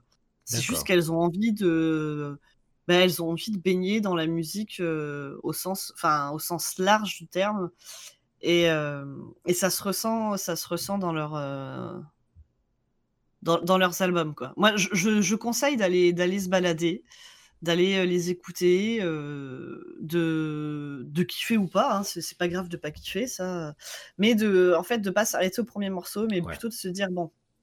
Alors, euh, ça, ok, c'est moins mon truc, euh, voilà. Euh... Peut-être de tester différentes époques aussi, entre le c'est premier ça. album et... Euh... C'est ça, c'est ça. Mais, euh, par exemple, voilà, euh, si je prends euh, Japan, dont j'ai parlé, euh, c'est... Euh, t'as des percus, c'est un peu... Euh, c'est un peu, un peu plus brillant, un peu perché. Euh, Noah, Noah's Ark est pour moi plus posé avec Beautiful Boy, The Keyhole, euh, The Seals Calm. D'ailleurs, je tiens à signaler que je, l'album de Noah's Ark, euh, ce sont quand même des licornes dont une vomit des gouttes multicolores pendant qu'il y en a une autre sur le dos qui a des arcs-en-ciel qui sortent de la tête, qui en a même une troisième sur le dos. Il y a une partouze de licorne en fait. Hein, dans euh, ça, c'est, la, la, c'est la pochette de l'album. Ouais. euh, non mais, hey, hey, mais d'accord. Ah, attends, je... il, faut, ouais. il, faut, il faut que je, il faut attends, que je vois ça. Je te l'envoie tout de suite. Bouge pas. Ouais. Il faut que je vois ça. Ah, ça, ça va bien se passer. Ça va bien se passer. Ah, parce qu'effectivement, j'ai senti là le la frayeur. Non, mais il y a pas de ouais. Toi, après, après, je, je... je... ah. Ah, c'est... écoute. D'accord. Alors, ce... je, oui. Je pense... Bah, je pense que ma description était très claire. Euh, bah, elle... oui, elle était euh, surprenamment précise et exacte. Euh, donc voilà, si, si donc on peut on peut pas là, c'est un podcast, on peut on peut enfin si vous pouvez pendant que vous écoutez ce podcast ou notez-le pour pour plus tard, euh, cherchez Noah's Ark CocoRosie sur euh, Google Images. Voilà. Et puis euh, bah c'est tout. Have fun, j'ai envie de dire. OK. Donc euh, voilà, non mais effectivement, c'est C'est une expérience. Euh, mais là, tout à l'heure, tout à l'heure tu parlais du, du troisième album et des, des Bloody Twins. Euh, c'est ouais. Parce que, en fait, il y a une, euh, comment dire, une, une suite, une logique et euh, un, un ordre dans, dans cet album qui, qui, qui sera par exemple une histoire du début à la fin. Alors, euh, je vais pas te mentir, euh, ayant euh, écouté euh, de manière décousue euh, leurs albums, enfin, euh, et au sein des albums, euh, je, je... Alors, non, je pense pas, parce que quand je repense aux chansons que j'ai sur l'album... Euh, ah, tu me, tu me pièges, là. Non, non, mais en vrai, euh, c'est juste qu'elles ont envie de le raconter sous forme de conte, et cetera, mais ça perturbe pas. Enfin, voilà, tu vas pas euh, moins bien vivre l'expérience si t'écoutes des morceaux par-ci, par-là. D'accord. C'est juste que... Euh, euh, alors là, ça va être que de mon point de vue, ce, mais je pense que c'était plus facile, à, peut-être à ce moment-là, de faire passer des paroles engagées via euh, une forme de conte et tout ça, tu vois, pour passer aussi parfois euh, une certaine forme de censure. Même si on dit que la censure, ça n'existe plus dans certains milieux, machin, on sait que, voilà, il y a de la sélection qui est faite. On peut plus rien dire. Attention, attention on commence comme ça et puis on vote à droite. D'accord. Non, mais on sait que les, les médias mainstream ou autres, même, euh, bah, euh, si... enfin, il y, y a du subversif toléré et du subversif bah, moins toléré, quoi. Ouais, t'as, oui, t'as, euh, du, du politiquement pas correct, mais euh, malgré tout, quand même bien enrobé dans de, dans, voilà, voilà de, de la démagogie. Et après, euh, même au niveau, enfin, euh, si des gens, si vous voulez aller voir un petit peu sur... Euh, Bah, sur Google Images ou sur YouTube, leur live, et cetera, au niveau euh, de l'univers euh, des deux sœurs, bah, vous verrez qu'elles euh, aiment, euh, elles aiment, avoir, euh, elles aiment avoir des moustaches, euh, elles aiment, euh, elles, elles aiment se, se costumer. Euh... Enfin, en fait, même dans leur, dans leur tenue, il y a une espèce d'univers euh, euh, qui, qui est non conventionnel, on va dire. D'accord. Et, euh, et on voit qu'elles ont l'air de s'éclater, quoi. Et ça, ça franchement, euh, ça, ça n'a pas de prix, je trouve, enfin, quand on écoute. Mais, euh, mais voilà, c'est le fait de casser, de casser les codes euh, euh, dans la musique en étant euh, toujours adapté. Bah, je trouve que même au niveau graphique, au niveau visuel, il euh, y a un certain, un certain cassage de codes. Euh, euh, alors, on, on sait que c'est deux sœurs et tout ça, mais voilà, au niveau du visuel, euh, ça va jouer sur l'androgynie. Euh, Alors, ce qui n'est pas forcément nouveau, hein, euh, mais, euh, mais voilà, on est dans cette veine, euh, dans cette veine de jouer sur, euh, sur le visuel, euh, sur, euh, sur les sens. On est là pour, euh, pour jouer avec vos sens, et ça se voit. Le, le groupe n'est pas séparé. Euh, le groupe n'est bah, ils ont sorti quelque chose en deux mille vingt, donc non, mais elles ont chacune aussi des activités un peu de leur côté. mais euh, le groupe n'est pas séparé, non? D'accord, donc il y a encore la possibilité de futurs albums. Ben, j'aimerais bien. Dit comme ça, mais ouais, j'aimerais bien, parce que je vais, je vais reprendre quand même pour être sûre, mais pour moi, elles ne sont pas séparées, elles ont sorti donc en deux mille vingt quelque chose... Euh... Ouais, mars deux mille vingt, mais non, non, elles sont, euh, sont toujours, euh, toujours là, toujours sur le pont. Ok. Et de, de tous ces albums, toi, t'en as un préféré? Bah, je crois que c'est Noah's Ark. Le deuxième. Ouais. Ok. Euh, c'est, non, c'est pas celui qui a... Non, je, je confonds. Celui qui a Japan et les Bloody Twins, c'est le troisième. Non, c'est le troisième. C'est celui avec les licornes. Oui, ouais, c'est celui avec les C'est bon, là c'est bon, ça m'est revenu, je vois très bien. je c'est pense bon. Que tu auras éternellement cette image. Tu revois l'image qui revient, c'est un peu comme les, les, les hélicoptères du Vietnam avec l'odeur du napalm. Et t'as... Ah oui, oui, oui, très bien. D'accord. ah, donc c'est, c'est... Du coup, c'est, c'est compliqué, je, je suppose, puisque c'est un style qui... Euh, elles ont un style qui a l'air si... à la fois particulier et, euh, si je puis dire, fluctuant. Ou euh, ouais. é- en tout cas évolutif, euh, de, de, ce serait compliqué de, de conseiller un, à quelqu'un qui voudrait découvrir euh, un album en particulier ou, euh, ou même un titre en particulier. Bah, non, c'est difficile. Après, euh, voilà, moi, je... si vous avez envie de vous poser et tout ça, bah, je vous conseille... Euh... Euh, The Sea is Calm, euh, euh, K-Hall, euh, Beautiful Boys, enfin Lemonade, voilà. Je, c'est quelques titres comme ça qui sont trouvables facilement. Alors je pense, moi j'utilise Spotify, mais voilà, sur différentes plateformes. Euh, voilà, je vous conseille cela. Et après, si, si vous avez envie de chercher. Euh, bah, de, de chercher euh, autre chose dedans, bah, baladez-vous. Et j'aime beaucoup aussi, le, mais qui est plus punchy et plus sombre, le morceau Smash My Head de leur dernier ah, album. Voilà. Effectivement, ça a l'air punchy. Oui. ouais, ouais, et pareil, bah, n'hésitez pas à voir le clip hein, aussi, parce que je vous dis, il y a tout un univers. Euh... Mais euh, attention, le clip Smash My Head euh, reprend des codes de l'imaginaire de l'hôpital psychiatrique et peut être dérangeant. Donc je préfère le dire, vous pouvez l'écouter sans voir le clip, parce que ça peut mettre mal à l'aise quand même. Et tu conseilles, euh, parce que maintenant on a, on a la chance de, de pouvoir le trouver facilement, mais des, au niveau des, des lives, de, de, de, voir, de, de chercher des lives sur Internet euh... bah, moi je conseille, ouais, de, de, si vous trouvez, euh, j'ai pas trop, trop recherché euh, pour au niveau des lives, mais euh, sur YouTube ça doit être possible, enfin non, c'est sûr d'en trouver, et euh, allez voir un peu comment elles sont sur scène. Euh, parce que surtout quand, euh... quand tu décris le, leur, euh, comment dire, leur univers, alors... Quand je dis mu- que je veux dire musical, c'est un, un, euh, au niveau des instruments. Ouais. Euh, surtout, je pense sur les, les premiers albums, quand tu disais qu'elles utilisaient beaucoup les, des objets du quotidien, des jouets d'enfants. Euh, ouais.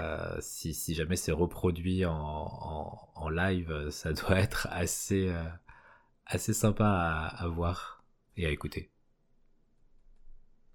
Bah oui, oui, donc je, je pense que ça vaut la peine de rechercher. N'hésitez pas à vous balader sur des lives parce que, parce que c'est, voilà, c'est, une, c'est une belle expérience. Enfin, c'est une expérience. Je pense que, effectivement, ce qui qualifie le mieux, c'est expérimental. Et, euh, et euh, si vous avez envie d'être surpris euh, ou surprise et d'être un peu euh, euh, bousculé, bah allez-y. Et après. Euh...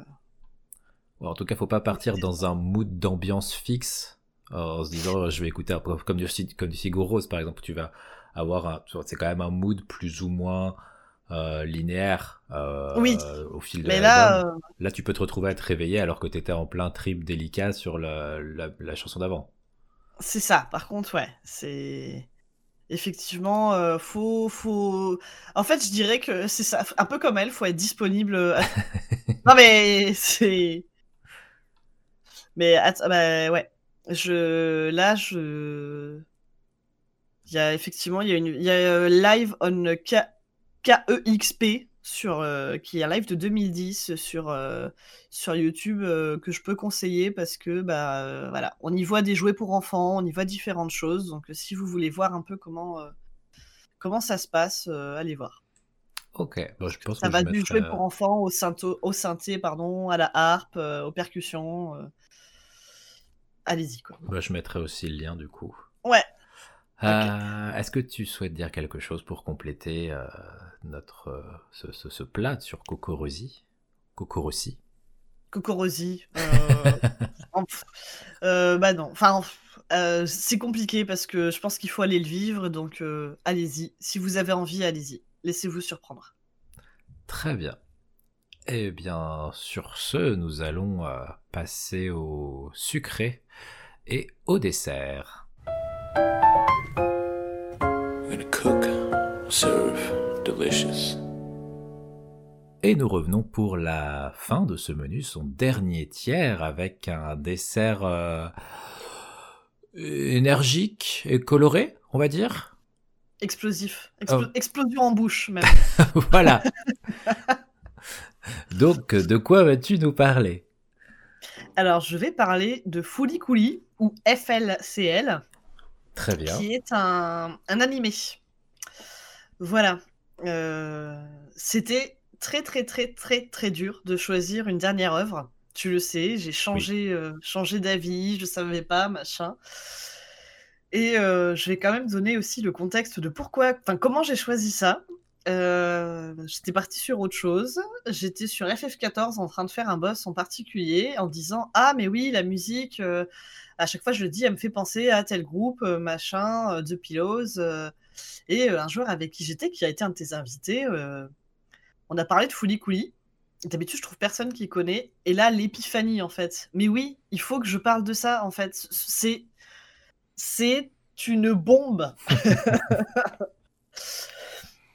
Donc, Fooly Cooly, euh, pour donner le contexte... Attention, c'est... je... accrochez-vous bien si vous avez quelque chose à porter de main. C'est ça. Euh, euh, non, d'abord, je vais quand même dire que ça a été, euh, ça a été une production des studios Gainax, quand même. Ouais. Voilà, on va le dire. Et que, euh, que je ne massacre pas les noms, et pardon, ça a été réalisé par Katsuya Tsurumaki et écrit par Yoji Enokido. Voilà. Le, le pitch, attention, effectivement, posez tout ce que vous avez à la main. Imaginez... Vous suivez euh, un adolescent de douze ans qui s'appelle Naota Nandaba, qui a une petite vie tranquille, qui a son frère qui est parti aux États-Unis, euh, qui a une vie d'adolescent euh, un, peu, un peu chiante, hein, mais voilà, et qui va se faire percuter par une femme aux cheveux roses sur une Vespa jaune, qui va euh, lui foncer dessus, qui va essayer de le réanimer et lui décalquer un gros coup de basse dans la gueule. Mmh. Et suite à ce coup de basse dans la gueule, il va commencer à avoir une bosse sur le crâne. Et de la bosse sur le crâne va sortir un robot. Et après, plusieurs robots. Et donc, on va suivre ses aventures à lui, à son entourage, à cette femme qui s'appelle Haruko Aruara, euh, cette femme aux cheveux roses, et à tout, à tout cet univers complètement barré. Barré. Mmh. Barré, oui. Ouais, ouais. C'est, c'est un animé complètement barré. Je, c'est compliqué de le définir autrement. On dirait pas. Euh... oui, hein, c'est surprenant. Euh, je ne parlerai ici, moi, que de Fooly Cooly, euh, les six premiers, enfin euh, les six O A V que j'ai connus, euh, qui ont été, euh, qui datent de, de deux mille. Je sais qu'il y a eu douze épisodes qui ont sorti de Fooly Cooly progressive et alternative en deux mille dix-huit. Je ne les connais pas, donc je n'en parlerai pas ici. A... Je ne peux même pas vous dire, vous faire un avis, je ne sais pas. Il y a un sacré gap, parce que le Fooly Cooly, le, le, le premier, enfin initial, euh, date de deux mille. Ouais. Et après, il y a eu dix-sept ans sans rien. Voilà. Avant qu'il y ait ce qui est considéré comme les suites progressives et alternatives, quoi. Donc, ça, je pense C'est qu'il ça. doit y avoir un, un énorme gap de, de, dans l'animation euh, entre les, le, le, le, l'original et ses suites. Mais euh, donc là, on reste focalisé sur les six épisodes de, de, de la série initiale. De la série initiale. Donc déjà, six épisodes qui durent entre vingt-cinq et trente minutes. Donc, c'est pas long d'en faire le tour. Par contre, c'est typiquement le genre d'animé qu'il va falloir regarder plusieurs fois. parce, que, euh, parce que c'est un mindfuck, pas possible. C'est un joyeux bordel. Euh... Il y a euh, des extraterrestres, il y a des robots, euh, il y a des adolescents, euh, il y a des pyromanes, il y a une basse qui est à la fois qui tire des balles, qui sert de tronçonneuse. Euh, voilà, c'est, euh, c'est vraiment bordélique, mais bordélique fun. Euh, moi, c'est, c'est cette série, donc je, l'ai, bah, je suis tombée dessus dans mon adolescence. Je l'ai vue en, en V O sous-titrée à l'époque. Euh, maintenant, elle est disponible sur, euh, sur YouTube en français, les six épisodes. Ouais, gratuitement. Pas, pas, pas gratuitement. Sur le, le, de la V O D, quoi. Ouais, ouais, non, vraiment gratuitement. Euh, alors, moi, j'étais un peu perturbée parce que je l'ai connue en V O S T, mais les gens qui... Euh... Enfin, on m'a dit que je les ai vus en français aussi, mais voilà, ça m'a perturbée, mais le doublage est bon. Ok. Euh, voilà, c'est, j'ai, je me suis renseignée parce que j'avais du mal à me faire une idée vu que j'étais un peu perturbée, mais le doublage est bon et ne gâche pas la série. Et en fait, ouais, c'est, euh, c'est euh, complètement foutraque. Vous avez l'impression de plonger dans, euh, dans un tourbillon de... Bah, de la drogue, quoi, hein, de, je veux dire... non, mais comment dire ça, c'est, c'est, c'est le bordel, euh, il se passe plein de choses à la fois et tout. Et euh, on aurait envie de se dire, ouais, c'est juste une comédie qui fout le Bronx. Non. Non, parce que moi, ce que, ce que j'aime et que j'ai aimé en le re-re-re-re-regardant, et j'ai envie de le faire connaître au monde entier, même si à chaque fois, en général, il faut un défibrillateur après le premier épisode et les gens sont plus sûrs de ce qu'ils veulent voir. Euh, ce que j'ai envie... Ce que j'avais envie de dire, c'est que c'est aussi euh, un animé sur l'adolescence. Ok. Euh, c'est, c'est tout bête, mais euh, t'as ce garçon de douze ans, t'as euh, son ami, enfin euh, son ami, ouais, son ami ma, qui s'appelle Mamimi, euh, qui a dix-sept ans, qui est censée être l'amoureuse de son frère qui est parti jouer au baseball aux États-Unis, mais qui entretient une relation euh, très ambiguë euh, avec, euh, avec notre héros. Il y a cette femme... Euh, Euh, Haruko euh, qui aux cheveux roses sur sa Vespa, euh, je, qui est complètement barré mais qui le fascine aussi, euh, sachant que c'est un adolescent qui vit avec son père qui est veuf et son grand-père, donc qui vit dans un milieu masculin, un milieu ouvrier, euh, et, et tu vois cette quête en fait de euh, bah, l'adolescence, c'est-à-dire que tu veux faire comme les grands. T'as une scène où il, veut, il achète des boissons amères alors qu'il déteste ça, mais c'est pour faire grand. Euh, il, il veut faire comme les grands, mais il réagit encore comme un enfant. Mmh. Et, euh, et derrière tout ce, ce côté foutraque et, et bordélique et, et complètement, euh, complètement cramé, en fait, tu vois la construction, les, les tiraillements. T'as, euh, enfin voilà, alors les tiraillements euh, au niveau mental, au niveau physique aussi, hein, parce que... Il, Autant c'est suggéré, il y a des moments c'est pas suggéré, les espèces de cornes ou de bosses qui lui poussent, euh, je veux dire, euh, c'est métaphoriquement euh, son corps qui décide de, de réagir comme il veut, hein. Voilà, je pense qu'on n'a pas besoin de décodeur, à un moment, euh, à un moment euh, Haruko euh, l'embête et, euh, et veut l'embrasser, et tu vois sa corne qui grossit, euh, je pense oui. qu'on n'a pas, on, on n'a pas tous besoin de, de voir ce qui se cache derrière. Et d'ailleurs, elle le chambre, elle lui demande si c'est elle qui fait grossir sa corne et tout ça, c'est totalement graveleux. Mais, euh... mais voilà, c'est... je trouve que c'est... c'est... Enfin, moi, ça m'a accompagnée dans mon adolescence, je l'ai revu adulte, je l'ai revu plusieurs fois, et je... Je... j'aime ce fait que, euh, qu'on traite d'un sujet qui... Euh... Bah, qui est... c'est pas facile, l'adolescence, quoi, dans cette ambiance... Euh... Dans cette ambiance musique extraterrestre, cheveux roses, explosion, méca, euh, voilà. Et... Parce que tous les persos, euh, à part en fait, à part Naota qui est un ado qui essaye de survivre, tous les persos ont complètement un grain, quoi. Ok. Euh... Ça a l'air. Hein. Ouais. Je prends ma Mimi qui euh, qui, est mon, qui a été mon avatar pendant des années, qui l'est encore sur certains sites, qui est donc euh, l'adolescente de dix-sept ans. Euh, qui est donc la, la petite amie, enfin en, en tout cas l'amoureuse de son frère, il semblerait. Bon, alors elle fume clope sur clope, euh, elle, elle voue une espèce de culte au robot qui est sorti de la tête euh, de Naota. Au robot euh, au pluriel ? Alors non, au robot au singulier. Euh, parce qu'en fait, le premier robot qui sort de la tête de Naota, il va se prendre un coup de basse de Haruko. euh, et beaucoup de monde se, se prend des coups de basse de, Nao, de, de, de Haruko, ah, j'ai ouais, l'impression. Et en fait, il va devenir, euh, il va être au service euh, de la maison, parce que Haruko va se faire embaucher comme, euh, je sais pas, jeune fille au père, euh, dans sa maison à Naoto, et le robot va se faire embaucher aussi. Et lui, c'est un gentil robot. Et euh, donc Mamimi lui voue un culte, parce qu'elle est persuadée qu'il est la réincarnation d'une espèce de dieu, des mo- enfin, de dieu. Et euh, sachant que Mamimi, elle a... elle, euh... enfin, on... elle, elle a des petites tendances euh, à vouloir faire cramer les trucs, quoi. Ok. Pour pas, voilà, je vais pas spoiler euh, tout, mais elle a, elle a une petite tendance à vouloir euh, foutre le feu. Euh, il voilà. y, y a d'ailleurs une scène où elle est en train de faire une espèce de culte euh, pour euh, le, le robot, et euh, elle a posé des cigarettes qui s'enflamment euh, autour d'elle, et elle a euh, deux allumes-gaz sur la tête. Enfin, euh, très bien. La drogue. Ne faites pas ça chez vous. Ne faites pas ça chez vous. Donc là encore, je pense qu'entre CocoRosie et ça, là, je vais commencer à vous faire peur. Mais euh, malgré tout, il y a une, enfin, euh, il y a quand même un, un scénario central, une, une histoire ah oui. qui se déroule. Euh... Il y a, eu, il y a une histoire en fait. Alors, je vais pas trop spoiler, mais euh, en fait, Haruko, elle est là pour une bonne raison. Elle veut libérer quelqu'un parce que il y a une espèce d'usine euh, dans la dans la ville où ils sont. Qui, euh, qui appartient à la euh, mais, euh, médicale... Attends, évidemment, j'ai perdu le nom. Parce que Medical là, c'est Mechanica. Cool.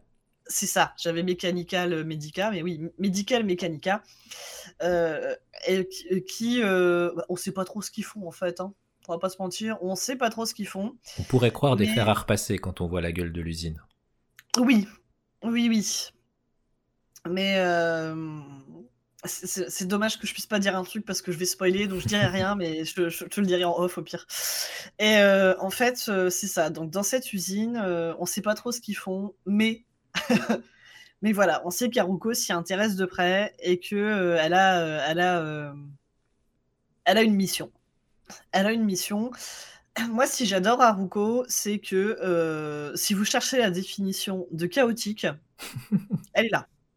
Les gens adorent euh, montrer le Joker comme chaotique, mais euh, voilà, c'est, c'est Haruko, on, on ne sait pas ce qu'elle pense, euh, elle en fait qu'à sa tête, elle est capable de changer d'humeur du...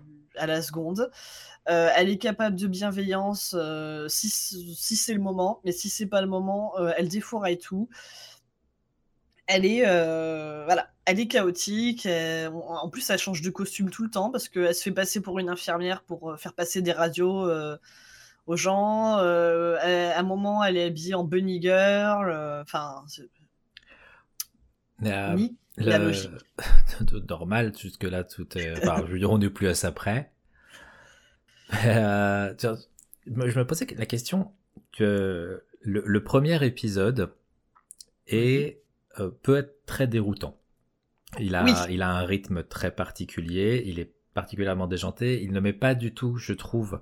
Euh, dans ce qu'on pourrait appeler euh, une, une position de confort en tant que spectateur, euh, où en fait tu te prends énormément de choses qui arrivent très très vite dans tous les sens, où tu comprends pas trop ce qui se passe, où tu te demandes mais est-ce qu'il y a quelqu'un qui... Euh, je, mais, mais je... D'accord, mais bah, écoute, vis ta vie. Euh, mais qui est aux commandes? Mais voilà. Mais elle, du coup, la question qu'on peut se poser, parce que ça... Tu veux dire, soit tu... Un épisode comme ça, ça peut soit... Euh, tout de suite attirer ton attention, t'as grippé et t'es là, je, je vais, on va continuer parce que je veux comprendre ce qui se passe, mais ça peut avoir un côté justement trop déroutant en disant wow, j'en ai pris un peu trop en pleine gueule là d'un coup sans comprendre ce qui se passait, il y avait des couleurs, de l'énergie, ça va dans tous les sens, a... voilà. Est-ce que tous les épisodes suivent le rythme du premier? Alors euh, d'après moi le premier c'est quand même une giga claque, donc euh... je dirais quand même pas toujours, mais on est toujours sur quelque chose de déroutant. Euh, bah, enfin, je vois euh, mon conjoint, je lui ai fait voir le premier épisode, bon, il n'est pas allé plus loin. Donc euh, voilà, après, euh, oui, oui, ça reste déroutant tout le temps, mais quand même pas toujours au rythme du premier. Il euh, y, a, y a des moments, il y a des moments de plus calme. Euh, ce que j'aime, c'est qu'il y a des moments de, de poésie même. Euh, qui est euh, clairement servi par la, la bande-son. Je, je ne peux pas parler de, de Fooly Cooly sans la bande-son qui est faite par The Pillows. Oui, les oreillers, oui. Oui, oui, oui. oui. Euh, et en fait, euh, si... Euh, Même si vous n'allez pas voir l'animé, euh, allez écouter toute la bande-son, euh, de, les œuvres de The Pillows. C'est, alors, c'est du rock, mais il y a des moments posés, il y a des moments euh, euh, hyper énergiques et tout ça, et ça donne du rythme, ça rythme tout l'animé, et c'est un bonheur. Euh, mais effectivement, on peut pas dire... Enfin, tu restes pas euh, au repos... Tu, c'est, pas, c'est pas un animé où tu vas te poser et chiller, quoi. Ouais. C'est... Euh, c'est euh, voilà... C'est... c'est un bon petit rail et puis on démarre, quoi. Hein. C'est... Allez. Ouh. Ah, c'est un... Ça, ça... Oui, oui, oui. Mais euh, après... Euh... Comment dire, l'avantage, c'est que c'est un animé qui fait que six épisodes. Enfin, je pense qu'un rythme comme ça, où tu fais cinquante épisodes, tu... les gens ouais. se défenestrent. Mais voilà, il fait six épisodes. C'est une plongée, en fait, euh, dans la folie, dans le bazar. Euh... Pour moi, ça en vaut la peine. Euh, quel que soit euh, l'âge et tout ça, bon, enfin pas trop petit non plus, mais je me comprends, c'est-à-dire que moi, même adolescente, il m'a parlé, et même adulte, il me parle. C'est la, la, la direction artistique est fabuleuse, je le trouve très très beau, vraiment. Mmh. Parce que moi, si je n'aime pas trop, euh, de base, je suis pas très animée parce que je suis très chiante sur la D A. euh, voilà, euh, je le trouve très très beau. Il y a des styles différents. Il y a même un moment où c'est, alors, il y a des fois, ils dessinent, euh, ça, se, ça se balade dans des pages de manga. Il euh, y a des moments où ils ont carrément fait les persos en style South Park. Donc, euh, je veux dire, même la D A, ils ont décidé de faire YOLO, on s'en branle. On y va, on fait ce qu'on veut. Très bien. Mais euh, voilà, il y a des jeux de lumière, il y a des bastons, il y a de l'énergie euh, qui, est, euh, qui est magnifique. Euh, et il y a des moments, justement, de, bah, de grâce où, euh, où tu vois euh, un, un robot avec euh, des ailes et, une, et qui s'est fixé une petite... Euh, auréole d'ange qui prend son envol au milieu des oiseaux. Alors, dit comme ça, j'ai pas l'air sobre, mais je vous assure, c'est très beau. Mais de toute façon, je pense que personne, au moment où tu regardes un épisode de euh, Fooly Cooly, n'a l'impression d'être sobre. Ouais, non, ça oui. C'est, faut, faut, c'est... faut, faut, faut, faut, faut l'accepter. C'est ça, faut l'accepter. C'est, en fait, c'est qu'il faut accepter... Euh, alors moi, j'aime bien, mais il faut accepter de sortir de sa zone de confort et de se dire, mais qu'est-ce qui est en train de se passer ?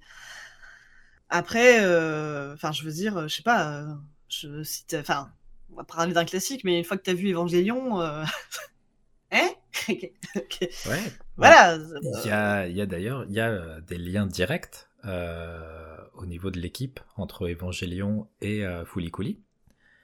Euh, parce que si tu prends par exemple euh, donc Yoji Enokido, donc le scénariste de de Fooly Cooly, il a scénarisé quatre épisodes de la série Evangelion.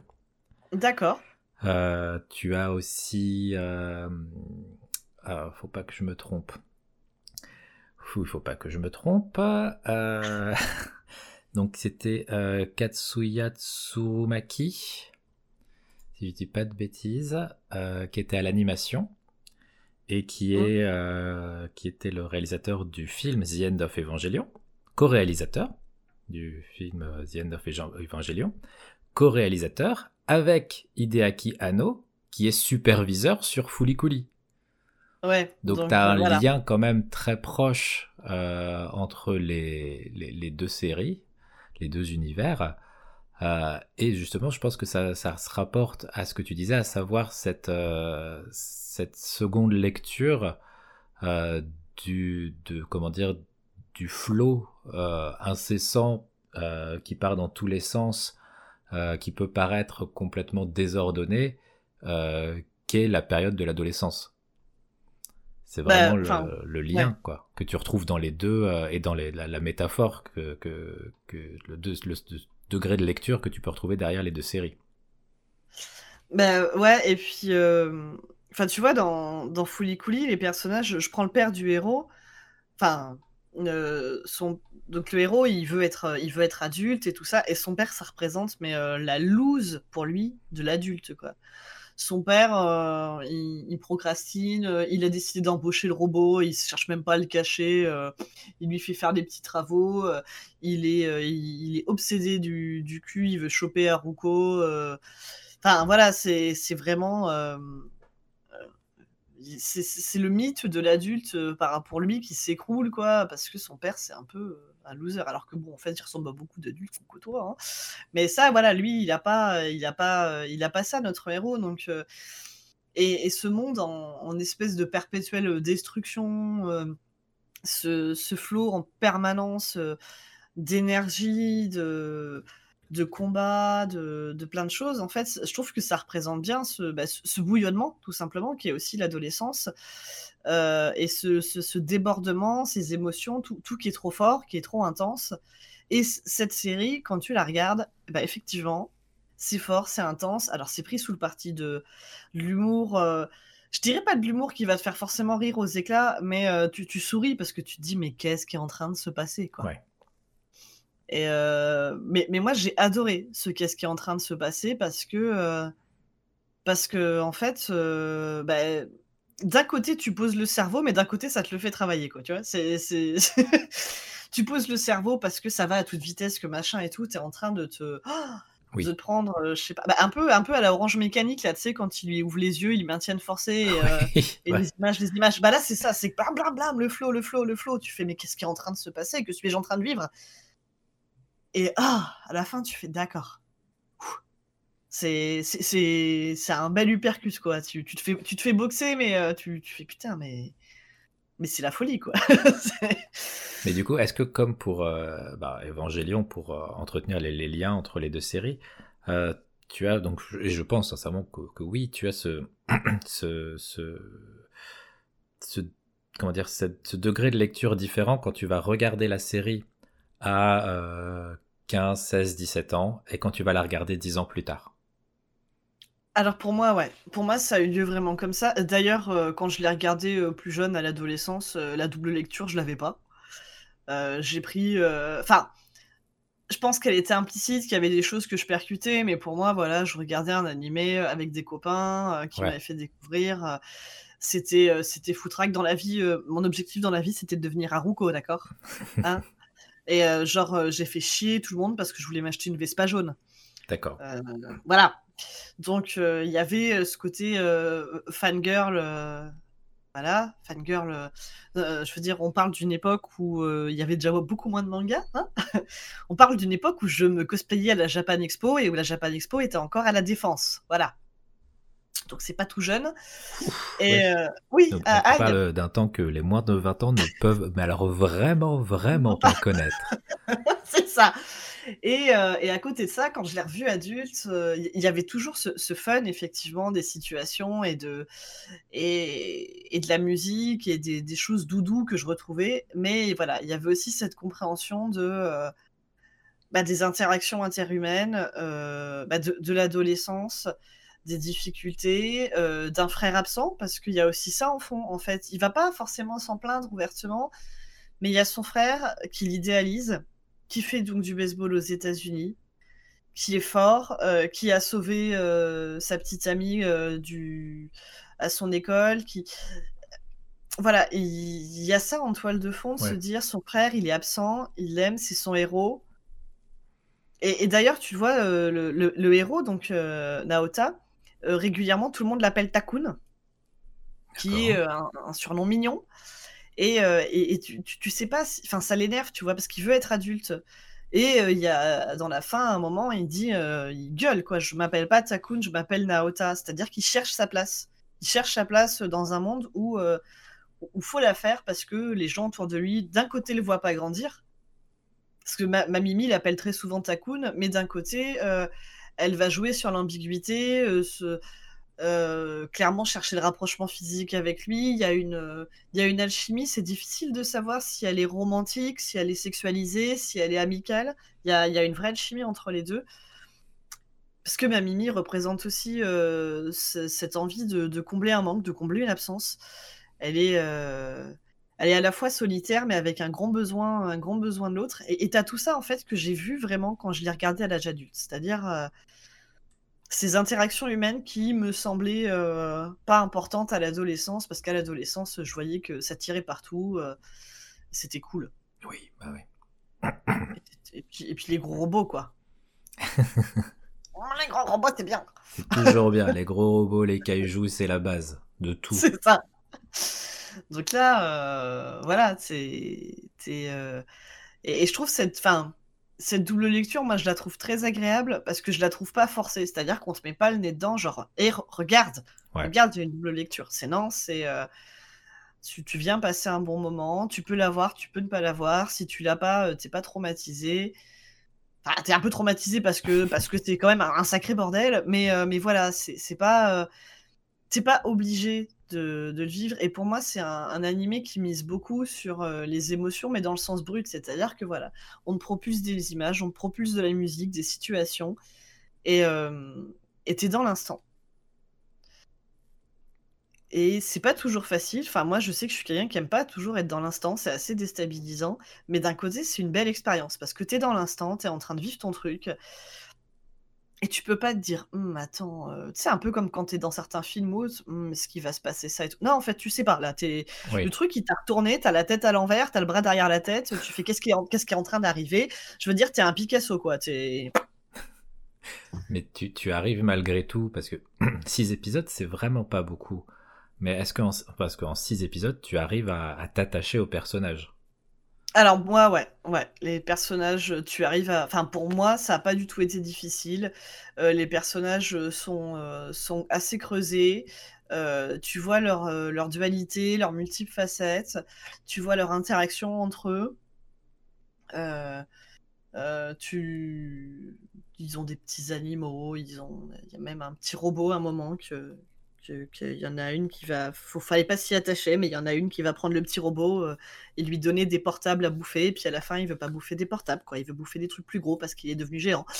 Donc, tu, tu vois les interactions et, et tu t'attaches. Alors, peut-être pas à tout le monde pareil, et peut-être que chaque personne qui regardera s'attachera pas au même personnage, mais euh, on arrive à, à saisir assez bien l'essence. En fait, c'est, c'est ça. C'est que c'est court, six épisodes, c'est hyper intense, mais cette intense...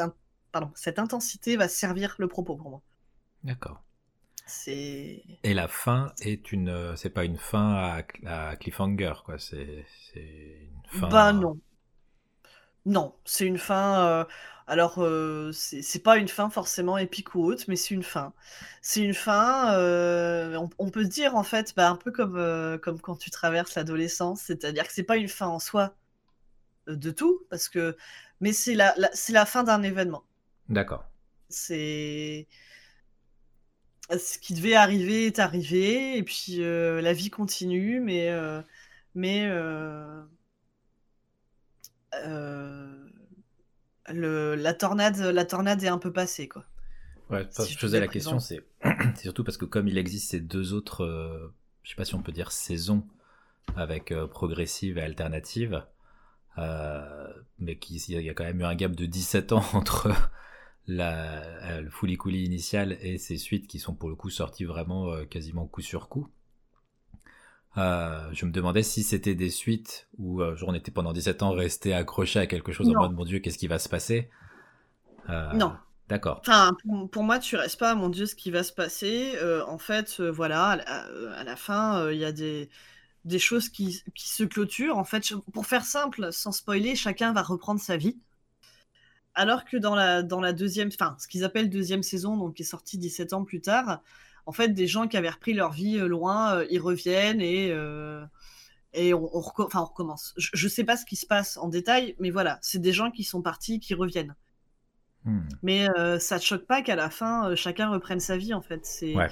c'est, c'est six épisodes hyper intenses, en fait. Euh, et c'est aussi pour ça que c'est, ça dure six épisodes et pas plus.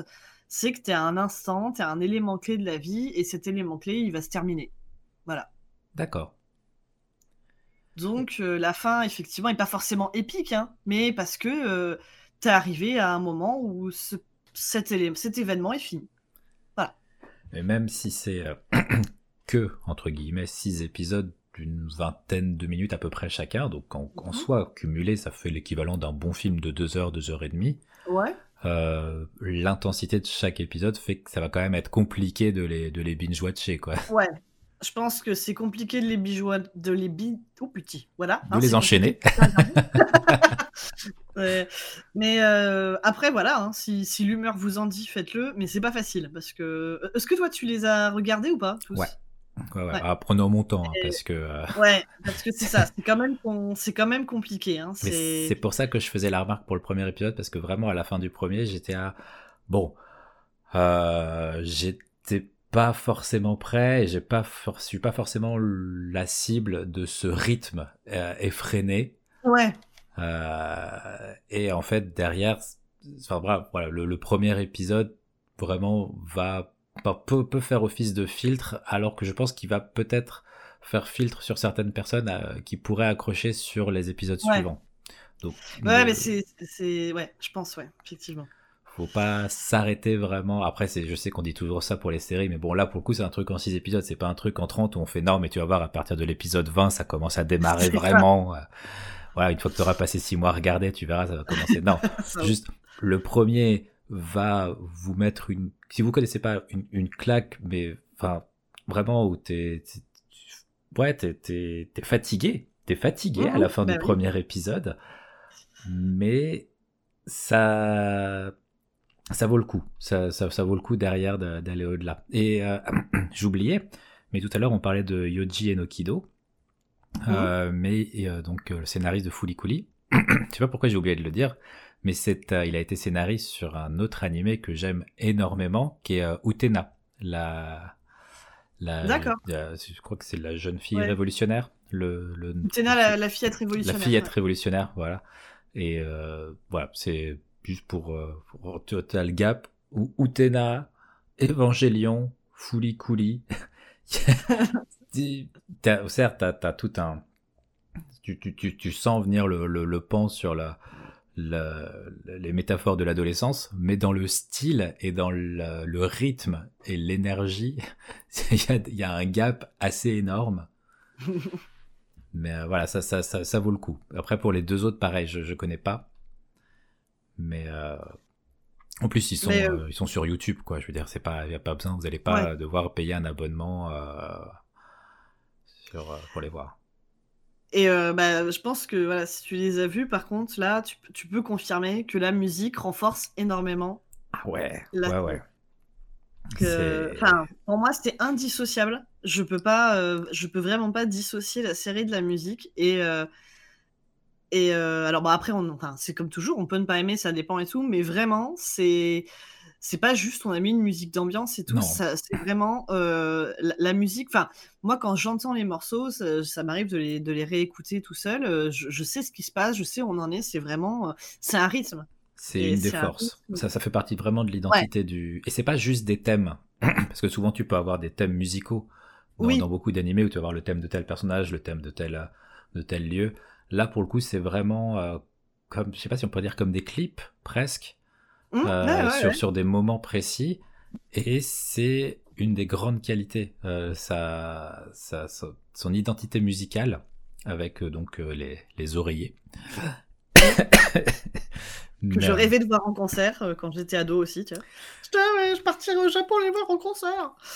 Euh, je, je sais même pas, bah, attends, je vais regarder parce que est-ce que euh, The Pillows, est-ce qu'ils sont encore Euh... Okay, il y a un, un, un dernier album deux mille seize, de deux mille dix-huit, dernier album. Donc euh, pourquoi pas. Pourquoi pas.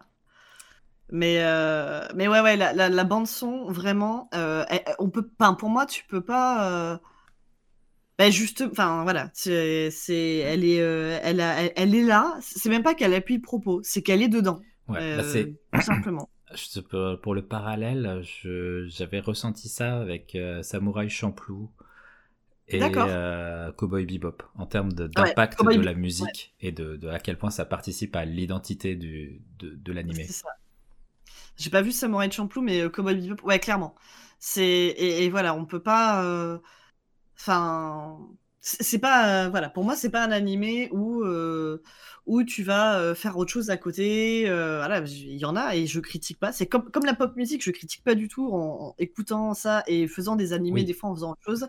Là, non, tu, tu vas vivre une expérience, tu vas te poser, tu vas t'en prendre plein les mirettes, plein le cerveau euh, et plein, plein, les, plein les écoutilles, quoi. C'est vraiment waouh! Wow. Et puis il y a un tel rythme que de toute façon, si tu laisses tourner l'épisode, tu vas te chercher un verre d'eau, tu reviens, tu comprends pas ce qui s'est passé.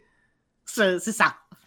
mais où êtes-vous? Dans quelle étagère? Donc ouais, ouais. Euh, voilà, c'est faut faut se poser parce que bah voilà, ça arrive en pleine face, mais euh, faut ouais, vaut mieux être posé, prendre son temps, et puis de toute façon c'est des épisodes de vingt à vingt-cinq minutes. Ouais. Donc euh, c'est pas euh, c'est pas un truc d'une heure et demie. Mais là voilà, on va pas vous noyer le truc avec des fileros. De toute façon, il euh, y a que six épisodes. Euh, on sait, enfin. Je, je reprends les termes d'autres qui sont passés chez toi, mais ça se sent qu'ils savent où ils vont. On dirait pas hein, quand on y, quand on, parce que c'est foutraque, mais on sait où ça va. Enfin, ils savent, non, eux ils savent où ça va, parce que toi non. Non. Toi en tant que spectateur, tu te dis putain, mais qu'est-ce qui est en train de se passer ? Mais euh, eux, ils vont quand même, voilà, dans une direction. Ils vont, euh, euh, ils vont, ils veulent te faire vivre quelque chose, quoi. C'est pas, on, on n'a pas appuyé sur une touche random pour dire, euh, allez, on va mettre du bordel pour mettre du bordel, quoi. Non, non, non. Et le, le chara-design est vraiment très très sympa, vraiment. Euh, ouais. On est, alors pour le coup, on n'est pas dans le style euh, de, de, de d'Evangelion, puisqu'on faisait le parallèle. Non. C'est c'est vraiment à part. C'est vraiment à part et euh, mais euh, mais très bien fait. Enfin moi je je sais que voilà c'est ça a été une claque euh, ça et puis je te dis c'est, c'est rigolo parce que quand j'en ai parlé. Euh, Bah donc avec, euh, avec Lazare que tu as déjà reçu, ça a été l'épiphanie quoi, de se dire mais, mais en fait le monde doit connaître ça, c'est c'est c'est un moment c'est, c'est un moment c'est un moment à vivre quoi. Bon bah, du coup euh, maintenant vous êtes euh, vous faites vous, vous êtes avertis, vous, vous, vous, vous n'avez plus d'excuses. euh... Bon, après, vous avez le droit de, si vous êtes en P L S après le premier épisode, on vous jugera pas hein, c'est pas Mais euh, non, non, c'est... Maintenant, vous savez que ça existe. Et euh, voilà. si, vous êtes un, si vous êtes un petit peu curieux, curieuse euh, de ce que peut euh, contenir ces, ces six épisodes, de ce que peuvent contenir ces six épisodes, bah, je pense que vous vous lancerez. En plus, voilà, comme on disait, c'est, c'est facile d'accès là actuellement. Donc... C'est ça. Et, euh, et surtout, n'hésitez pas, euh, bah, que, d'ailleurs que ce soit sur ça ou ce qu'on a parlé avant, à, à m'en faire des retours parce que, parce que le bonheur c'est, c'est quand même de pouvoir euh, échanger euh, sur, sur des choses comme ça. Ah bah j'invite euh, toujours, euh... toujours, toujours euh, si, tout, et ça ça a vraiment été euh, pour tous les invités que j'ai pu avoir jusqu'à maintenant. Oui. Et puis ça fait plaisir à chaque fois quand, euh, quand je vois passer des, des tweets de gens qui disent bah tiens j'ai découvert ça, je suis tombé dedans grâce à... Enfin, voilà c'est, c'est ce qui fait que moi je suis content et la personne invitée quand elle voit ça derrière, euh, quand même, euh, enfin, tu vois, ça, ça fait plaisir parce que bah, tu partages quelque chose que t'aimes, les gens découvrent. Après, ils, ils aiment, ils aiment pas, c'est tout à fait normal. Ah oui. Mais euh, voilà, une, une seule personne qui fait un échange, qui dit bah, je suis tombé dedans, euh, je, suis, euh, je suis fan, euh, et tu veux échanger dessus, bah, super, franchement, génial. C'est ça. Surtout que voilà, bon, à part, euh, à part Knight, euh, qui est entre guillemets plus conventionnel malgré tout, euh, c'est vrai que euh, j'ai. Euh... J'ai sorti des choses que, qui sont dans mon quotidien, mais qui sont des ovnis que je côtoie dans mon quotidien. Et, euh, et justement, je me dis, c'est, c'est aussi le plaisir de, et la magie de, d'Internet et du partage, hein, tout simplement, de se ouais. dire, bah, voilà. Eh bien, euh, sur ce, je te remercie beaucoup d'avoir accepté cette invitation. Bah, merci à toi, c'était un, un honneur et un plaisir. Oh, bah, partagé. Et avec un, un menu... Euh... Euh, bah, énergique, on va dire. Mais, enfin, non, parce que Fooly Cooly pour la partie énergie, euh, CocoRosie pour la partie onirique et fluctuation, on va dire, ouais. de, de, de, de, de variations euh, internes au sein d'un même album euh, et de, d'une musique à une autre. Et euh, Knight pour, euh, pour le, ce lore. Oh là là, mais, pff, mais oui. Pff, oh là là. Voilà. c'est, c'est, donc c'est... Euh, plongez là-dedans. N'hésitez vraiment pas. Euh, merci beaucoup d'avoir euh, écouté ce podcast. Euh, je vous dis euh, au mois prochain, normalement, si tout va bien. Euh, voilà. Encore euh, merci Dino pour euh, être venu aujourd'hui nous présenter ce menu. Et, euh, et bon appétit. Et bon appétit bien sûr. Et à très bientôt. Thank you.